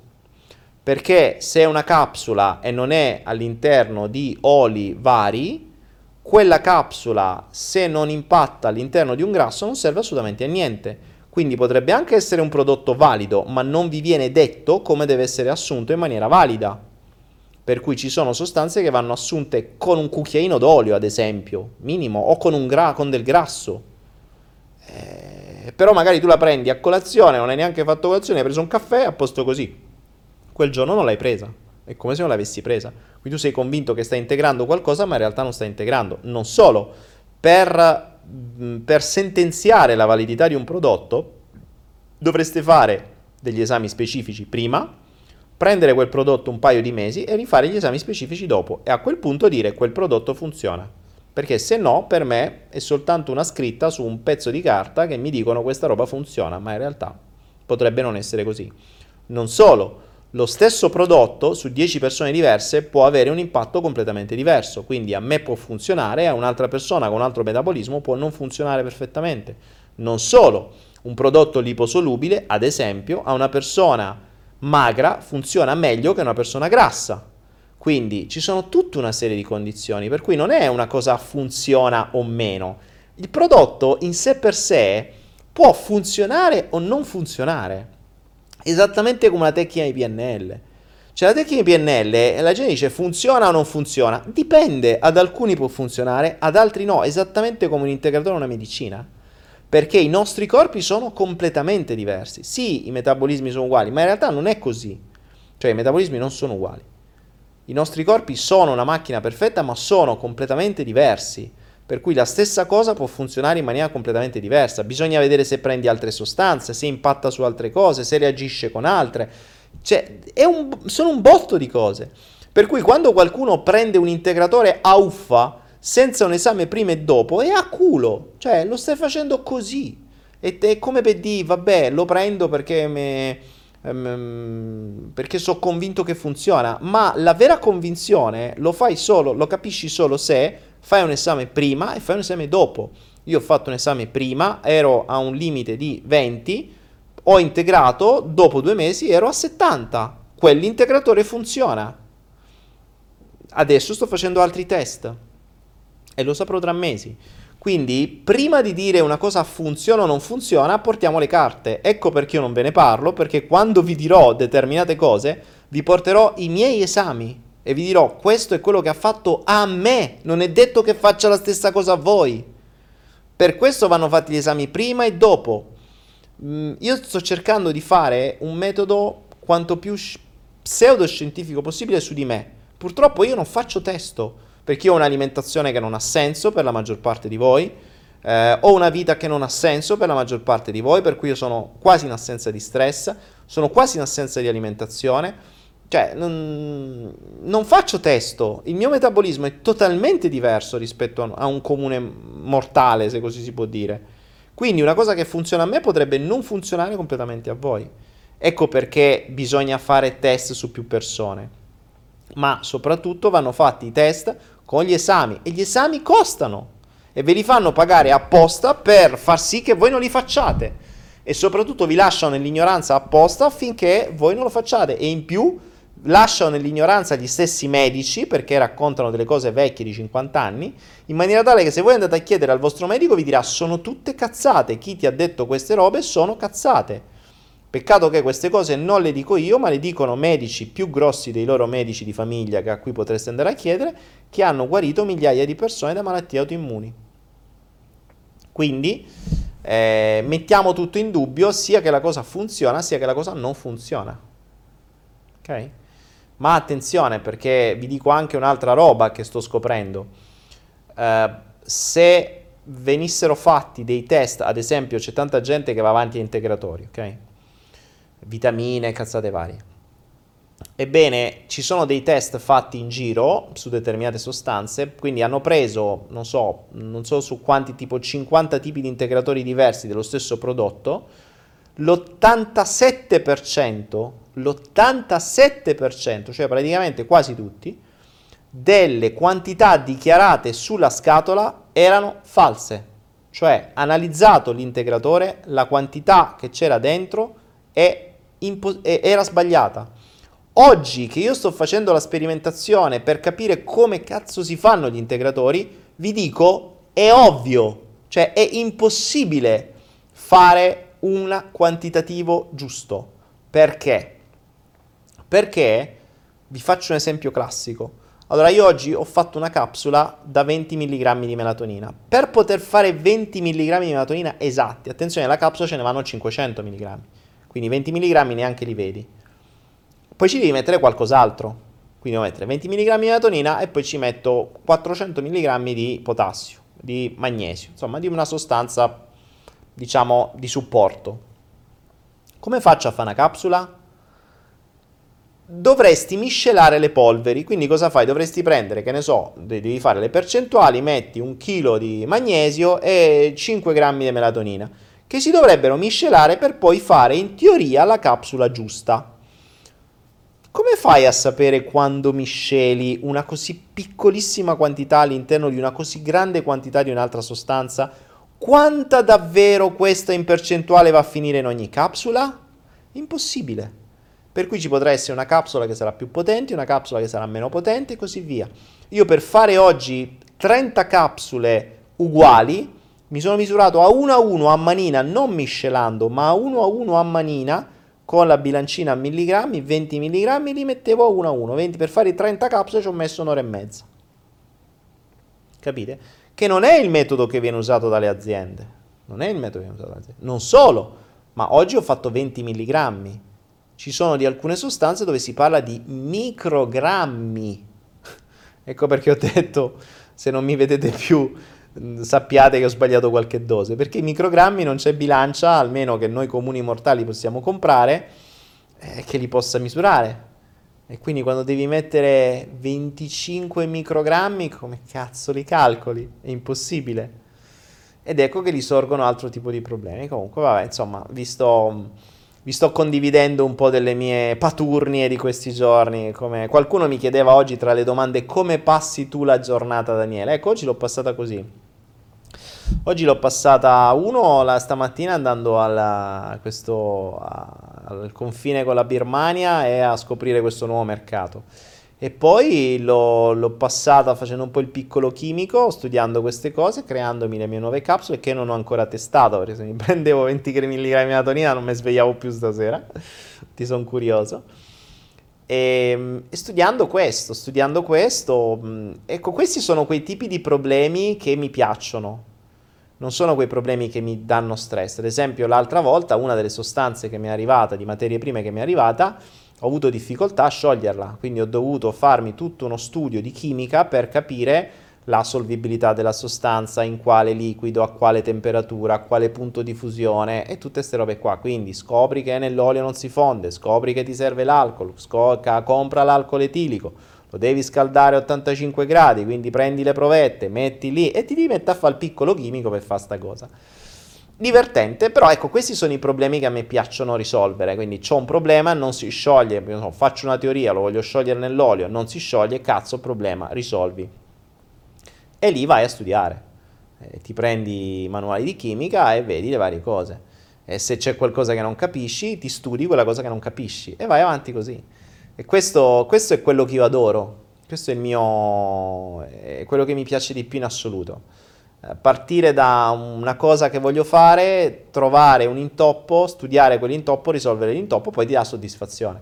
Poi, se quello che riesci a creare dà anche un risultato, hai vinto. È, belli- è una delle soddisfazioni più belle, cioè è proprio l'orgasmo mentale maggiore che possa esistere. Cioè, se tra qualche mese uh, le, le, prossime sperimentazioni danno il risultato che spero, mm, è un orgasmo multiplo mentale di quelli che ti dura uh, per giorni, perché sei riuscito dopo mesi, perché non è una roba come può essere nel sesso che ci stai lì un po' e vieni, no, sono mesi, mesi e mesi che ci stai dietro, quindi è come se tu stai eh, godendo nel fare tutto questo per mesi, poi potresti essere tremendamente deluso perché potrebbe non funzionare e hai soltanto imparato qualcosa di nuovo e devi ricominciare, oppure potresti essere tremenda- tremendamente eh, soddisfatto perché quella che era solo una teoria ha, sei riuscito a dimostrarla e a farla funzionare nella realtà. Non solo, ve ne dico anche un'altra. Eh, più vado avanti, più scopro che determinate cose che potrebbero essere ovvie secondo me, Mm, se andiamo a vedere sui vari archivi medici, vedi PubMed e compagni, non trovi nulla a riguardo. E inizi a scoprire che le ricerche che vengono fatte su determinate cose che funzionano sono monodirezionali, cioè sono tutte direzionate da una sola parte. E stranamente un'altra serie di ricerche su altre modalità non vengono proprio fatte su quello su cui sto studiando, eh, 40.000 articoli medici, 40.000 ricerche e studi. Su una teoria che adesso sto sviluppando ho trovato un solo studio, uno, di un medico indipendente dell'Arabia, l'Arabia Saudita mi pare, che ha fatto questo piccolo studio solo su 50 o 100 persone. Studio, tra l'altro, che ha dato dei risultati fantastici quindi quella cosa lì dovrebbe essere strapotenziata perché è uno studio medico, piccolo, in una zona fuori dal sistema. Guarda caso nessuno ne parla, non lo trovi, sono andato per cercarlo, sono dovuto andare a smuovere mille canali, eppure ha funzionato. Perché non viene portato avanti? Quindi quell'idea che avevo è stata confermata da questo studio, adesso la devo testare io, ma non c'è niente, 40.000 articoli, uno solo che fa questo. ti viene qualche dubbio, no? dici, ma chissà come mai questa cosa qui che funziona, cazzo non, non continua a portarla avanti. Per cui, però ormai, ehm, ormai quando, quando capisci come funziona il sistema non mi meraviglia, anzi, proprio perché non trovo studi di un certo tipo sono, mh, sono positivo. Sono positivo perché probabilmente sono proprio quelle cose che non vogliono che noi sappiamo e quindi sono quelle su cui si batte di più. Per cui, visto che al Flow Lab si parlerà proprio di questo, cioè di quello che dalla mente non ci hanno detto e ci hanno sempre nascosto, che sono state gli ultimi sviluppi dell'anno scorso, quest'anno ci aggiungiamo anche quello che sul corpo non ci hanno mai detto e che mh, appunto come laboratorio, quindi nascendo come laboratorio, non sarà qualcosa cui, di cui vi voglio formare, sarà qualcosa di cui vi voglio condividere per poi continuare gli studi assieme e poter magari trasferirvi un po' questa passione della sperimentazione, dello studio, del non trovare il piatto pronto, anzi quando trovi il piatto pronto eh, la prima domanda è ma forse ci può essere qualcosa di meglio, forse si può fare meglio, forse se me l'hanno fatto trovare pronto mm, non è detto che sia davvero la cosa migliore per me, visto che il sistema non vuole la cosa migliore per me. Cioè assodato questo, che il sistema non vuole la cosa migliore per noi, eh, allora quando il sistema mi dice qualcosa è la prima cosa che metto in dubbio e vado a cercare dall'altra parte. E adesso che sto comprendendo dove andare a cercare, cioè nei luoghi in cui in genere non devi andare a cercare, eh, mi diventa anche più facile trovare le cose. In più ci mettiamo sperimentazione, passione, studio, tempo, denaro, perché oggi come oggi gli investimenti vanno in quel senso. Infatti grazie per quelle poche donazioni che arrivano, se arrivassero di più sarebbe anche meglio perché attrezzature, esami, controesami, materiali, test costano. Eh, io compro costantemente cose, alcune serviranno, alcune no, alcune le butti, alcune hai perso tempo, però gli esperimenti sono così. Eh, solo che per fare qualcosa di valido dovrei avere 50 persone sotto controllo per mesi dove poter fare esperimenti, non è possibile, per cui ci accontentiamo di quello che posso fare su me stesso e magari su poche persone vicino eh, e magari su qualcuno di voi che vorrà mh, testare qualcosa, attenzione, non delle cose che faccio io perché quelle non le posso proprio dare, se no davvero cioè, ci vengono a carcerare neanche quelle dichiarazioni, cioè vi posso dire come farle ma ve le dovreste fare voi e sotto la vostra responsabilità, io non ci metto mano, eh, non di più, quindi questo è, è fondamentale. Per cui niente, mi avete istigato, eh, vi ho parlato di quello che sto facendo, mi avete beccato sulla passione di questi giorni, vi ho raccontato la mia storia, vi ho raccontato quello che sto facendo in questi giorni, visto che la gente è curiosa di sapere come passo le mie giornate. Eh, queste sono le cose che vi posso dire, ovviamente, le cose che non vi posso dire, vabbè, non è che mo ve posso raccontare proprio tutti i cazzi miei, ok? Detto ciò, amici miei, sono le 22.16, anche questa sera abbiamo finito, siamo, siamo arrivati verso la fine. Mm, vediamo se c'è qualche ultima domanda. Giovanna Camallo l'ha già detto, il mio medico l'ha già detto, sono tutte cavolate, fantastico. Il sistema vuole creare ammalati. Giovanni Casanova, grande Giovanni Casanova. Giovanni Casanova, tu sei il Giovanni che mi ha aperto un mondo. Ecco, Giovanni Casanova, dovresti essere tu, Gio.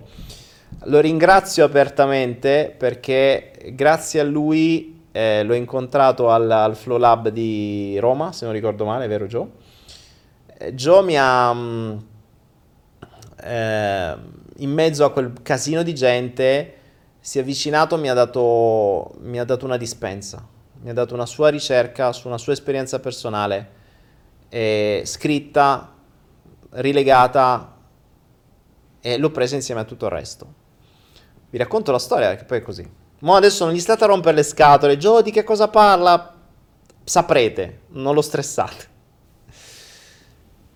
E ehm, ecco, quando io vi dico nelle avvertenze, no, c'è scritto al punto 6, vi dico se avete delle vostre convinzioni, delle, se avete delle, delle canalizzazioni di, F, di elfi, folletti, puffi, troll, barba papà, non mi contattate neanche. Ma se anche voi siete dei ricercatori, avete qualcosa di concreto che avete già fatto, sarà ben volentieri uh, un, un motivo di studio. Joe ha fatto proprio questo Joe mi ha portato questa piccola dispensa di un po' di fogli stampati con tutta una serie di cose dove mi ha raccontato la sua storia e mi ha posto sotto l'attenzione una cosa che io non sapevo, fatta bene, con un risultato.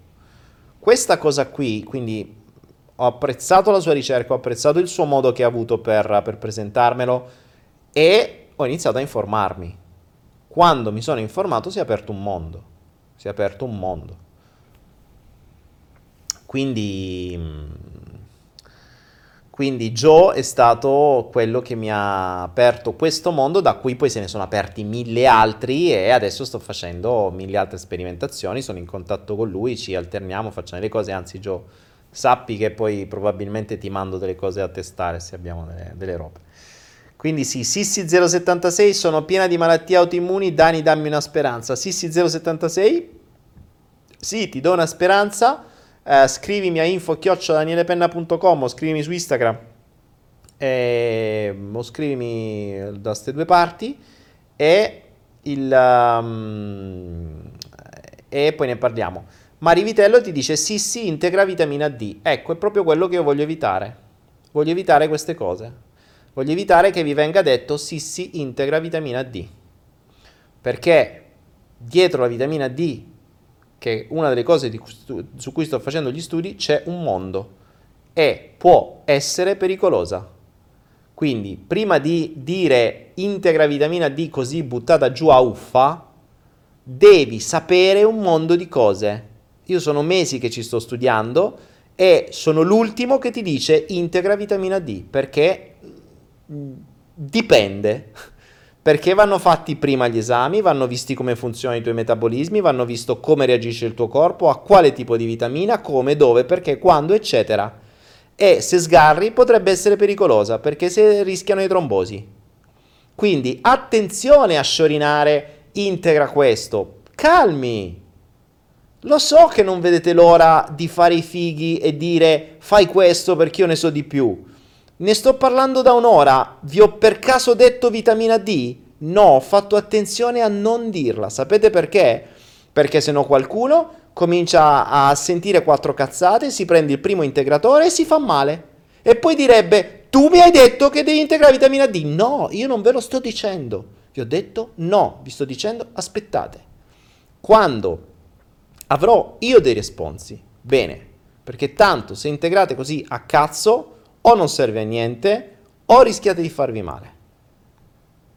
Quindi attenzione, se volete ve ne parlo di più in privato, vi do degli esami da fare, dopo gli esami vediamo che cosa è necessario integrare, come, quando e perché e in che maniera. Perché non integri così, non integri a cazzo vitamina, eh, se magari hai problemi alla tiroide, se magari stai prendendo altri medicinali, se magari stai in altre condizioni, e, mh, mm, potrebbe essere un danno, perché da sola potrebbe non fare l'effetto che dovrebbe fare, potrebbe fare un effetto contrario. Quindi chiudo questo, questa giornata di oggi con un consiglio. A gli eghi che non vedono l'ora di sentirsi più fighi. A volte potreste fare danno. Quando vi dico una cosa deve essere valida per voi e per gli altri, solo perché avete un'informazione spagliata, perché chi ha scritto integra vitamina D, secondo me, e correggimi se sbaglio, non so se hai degli studi tuoi personali, hai delle tue ricerche personali, hai degli esami prima e dopo determin- specifici, hai un protocollo da seguire per dire così a uffa davanti a 370 persone come per dire io lo so e tu no, ce l'ho tutte?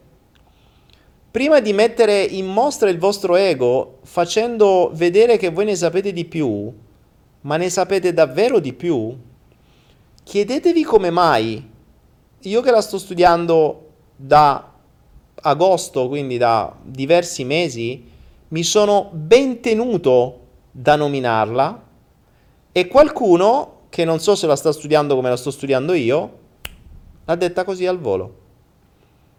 Ci sarà un motivo? Se la sto studiando e non ne parlo, ci sarà un motivo?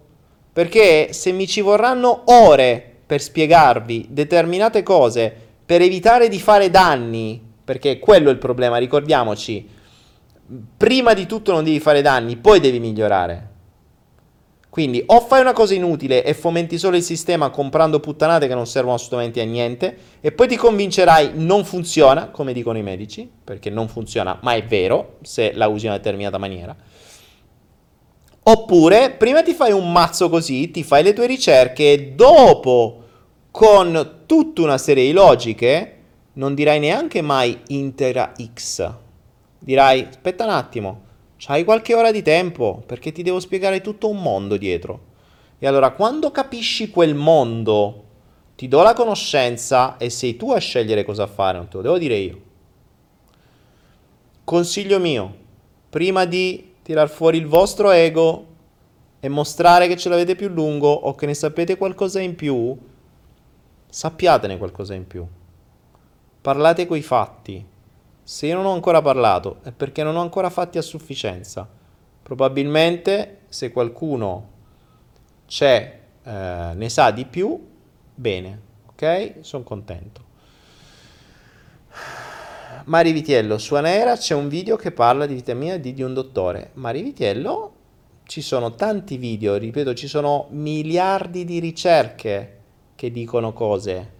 Fatevi le vostre ricerche. Allora, se avete visto un video e in base a quel video prima di tirare fuori il scusate. e mostrare che, ah, che ne sapete qualcosa in più ho tolto sappiate c'è il rimbombo del coso ho tolto il coso del computer. Dicevo chiudiamo questo flow con questo con questo consiglio. Usate una, com- una corretta comunicazione se avete visto un video di un tizio sui milioni che ci sono che ha detto una cosa che secondo voi è valida, la comunicazione dovrebbe dire cara X che hai le malattie autoimmuni, ho visto un video su Anaera che potrebbe interessarti, vatti a vedere questo è il nome. Ok? Invece non è stato questo, la comunicazione è stata ho visto un video, gli ho dato autorità, ho capito questa cosa, da quel video ho capito sta roba e adesso da questa roba io gli do il consiglio da medico, prendi questo. E, e c'è un passaggio dietro che non è esattamente corretto. Cioè, vi siete innalzati a, ad altro, quindi avete tirato fuori la vostra comunicazione cioè, dando autorità a un video, ma toglie- cancellando tutto il dietro e dando l'informazione. Io ne so di più, prendi questo, tac, e risolvi. Che è ben diverso, ma sai, ho visto un video che vattelo a guardare, potrebbe interessarti. Poi è la persona che sceglie. Poi è la persona che sceglie. E se vuoi gli puoi dare pure il tuo link affiliato da Naira, visto che gli dai il video. Però attenzione perché l'ego spesso fa questo. Spesso fa questo, lo fanno i medici. Fanno i medici, ti danno una medicina non perché l'hanno provata, perché gliel'ha venduta il venditore dandogli un omaggio più grosso. Quindi prendi questo. Ma capì, ma tu l'hai provata? Come fai a sapere che funziona? Mi dai un antinfiammatorio, come fai a sapere? L'hai mai provato tu? O gli psichiatri che ti danno gli psicofarmaci, tu l'hai mai provato? Tu sei mai stato depresso e hai preso quello psicofarmaco e sei guarito? No, perché me lo dai a me? Chi cazzo te l'ha detto che funziona? Se non è un'esperienza personale, non fai altro che ripetere quello che ti hanno detto. Quindi sarebbe più giusto che uno psichiatra, ad esempio, se dovesse usare la logica del corretto parlare, dica a un paziente: Caro paziente, che secondo me tu sei bipolare. O meglio, caro paziente in base a quello che mi hanno insegnato all'università, pagata da gente che è stata pagata dalle case farmaceutiche, tu sembreresti una persona bipolare che in base al nostro librone che si chiama DSM, scritto da quegli psichiatri che sono pagati dalle case farmaceutiche per vendere i loro farmaci, in base a quello che c'è scritto su questo librone, loro dicono che tu dovresti prendere questi farmaci. Sappi che nessuno è mai guarito con degli psicofarmaci, ma loro mi hanno insegnato che tu devi prendere questi. Quindi, come dicono loro, ma io non li ho mai provati perché non sono mai stato bipolare e non ho mai preso i sali di litio per vedere se veramente funzionano, non so dirti se funzionano, ma tu stai pagando me 180 euro a botta, quindi è opportuno che io ti dia qualche farmaco. E per corretto parlare, ti dico questo, che loro mi hanno detto che tu sei così e che loro mi hanno detto che tu devi prendere questo. Piate sti farmaci e non rompe i coglioni. Questo sarebbe corretto parlare. Invece si cancella tutto questo e si dice sei bipolare, prendi sai di litio tre volte al giorno, ci vediamo la prossima settimana, mi dai altri 180 euro, vediamo come si sta. Grossa differenza tra la vera esperienza e come questa esperienza viene tramutata nel farla diventare nostra. Ricordatevi, parliamo solo, impariamo a parlare, questo è il consiglio con cui vi chiudo questa sera, impariamo a parlare solo di ciò che noi sappiamo per esperienza personale, per esperienza personale, non per sentito dire. Se abbiamo dei test su di noi che hanno funzionato, allora parlatene se no, state in silenzio, che è meglio. È inutile che fate vostri delle parole di altri, perché uno le distorcerete, due le cancellerete, tre probabilmente le rivedrete e correggete al fine di pompare il vostro ego e mettervi su un piedistallo e far sì di ottenere un apprezzamento, un'accettazione da parte delle persone che avete di fronte. In tutto questo non c'è un fine positivo per gli altri, c'è solo un fine positivo per voi. Quindi il consiglio che vi do in questa settimana che non ci vedremo è di sperimentare e di mh, mm, approfondire, di migliorare il vostro corretto parlare, cioè parlate solo nello specifico di ciò che sapete e se state riportando cose dette di altri, date la fonte. Perché noi ogni giorno scioriniamo le nostre credenze, tiriamo fuori le nostre idee, come se fossero nostre, ma se andassimo indietro a cercare di parlare correttamente, dovremmo mettere prima qualcosa di diverso, dovremmo dire, ma sai, mio padre mi ha sempre detto che i soldi non nascono sugli alberi, quindi io adesso lavoro come uno schiavo e tu che mi stai proponendo questa cosa ti dico che non vale senza neanche provarla perché mio padre mi ha sempre detto così. Noi invece cancelliamo tutto e diciamo sta cosa ah, è una cazzata. Non è un come fai a saperlo. Per andare indietro dovrai sempre dire come fai a saperlo e quando vai indietro con la domandina come fai a saperlo scoprirai che indietro, indietro, indietro, indietro, indietro non lo sai. In realtà non lo sai, tu non hai una vera conoscenza, ma hai un sentito dire. Quindi il sentito dire da parte di altri, ai quali poi dovresti chiedere con quale fine l'hanno detto, perché torniamo un po' come quelli che ti insegnano un certo tipo di medicina, non tutti ovviamente, non generalizziamo, però determinate cose, determinati studi sono pagati dalle case farmaceutiche che devono andare solo in una determinata direzione se diamo autorità a quelle persone che sono quelli che poi hanno insegnato ai vostri medici di famiglia, è ovvio che il vostro medico di famiglia vi dica è una cazzata, ma perché stato, gli hanno insegnato così? A quale fine? Eh, se andiamo a vedere qual è il fine iniziale lo capiamo. Quindi bisogna andare indietro, indietro, indietro, indietro per capire il fine. Quindi in questa settimana cercate di espandere, allargare la vostra comunicazione dando una corretta comunicazione alla gente non cancellate quello che c'è dietro. Non f- cancellate tutto quello che vi serve solo per fare i fighi, ma date il pacchetto completo. A voi servirà per capire meglio le vostre convinzioni, le vostre parole, le vostre frasi da dove arrivano. Scoprirete quando farete questo che buona parte delle vostre convinzioni non sono vostre. Buona parte delle vostre idee non sono vostre. Perché se vi riducete a un'esperienza reale, delle vostre esperienze reali ne avete veramente poche. E quindi al massimo potrete dire, ma sai, ieri sono andato a mangiare a quel ristorante, è buono, perché avete mangiato voi, e, e, anzi, attenzione, è buono. No, perché per corretto parlare dovreste dire, ieri sono andato a mangiare a quel ristorante e ho mangiato questo, questo e quest'altro, e questi piatti sono stati buoni secondo me. Che è ben diverso da quel ristorante buono, lì si mangia bene. Perché tu hai mangiato bene in quel giorno con quelle cose che hai chiesto, magari chiedevi altre cose e facevano cagare.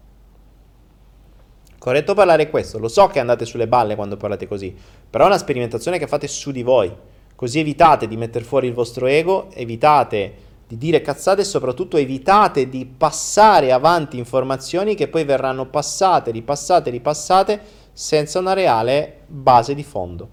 Parlate solo delle vostre esperienze e se volete aumentare la vostra comunicazione, quindi se volete aumentare gli argomenti su cui comunicare, aumentate le vostre esperienze. Io per aumentare la mia esperienza su una sola cosa di cui ancora non vi parlo, ci sto mettendo mesi.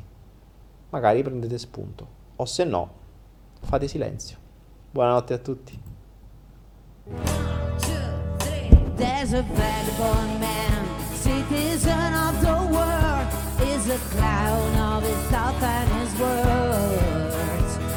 A cat, sometimes fast, and sometimes much more slow, and his song is follow the flow.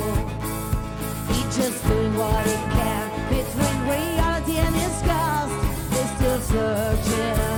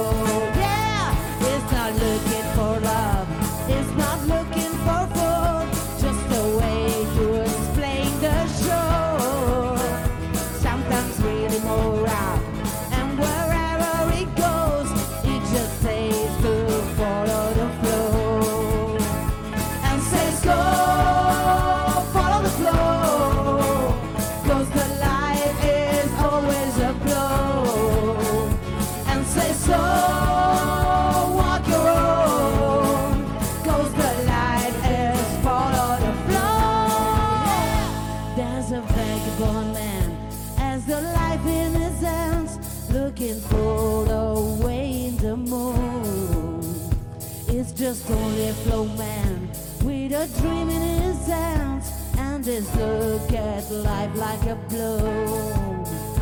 And says go follow the flow,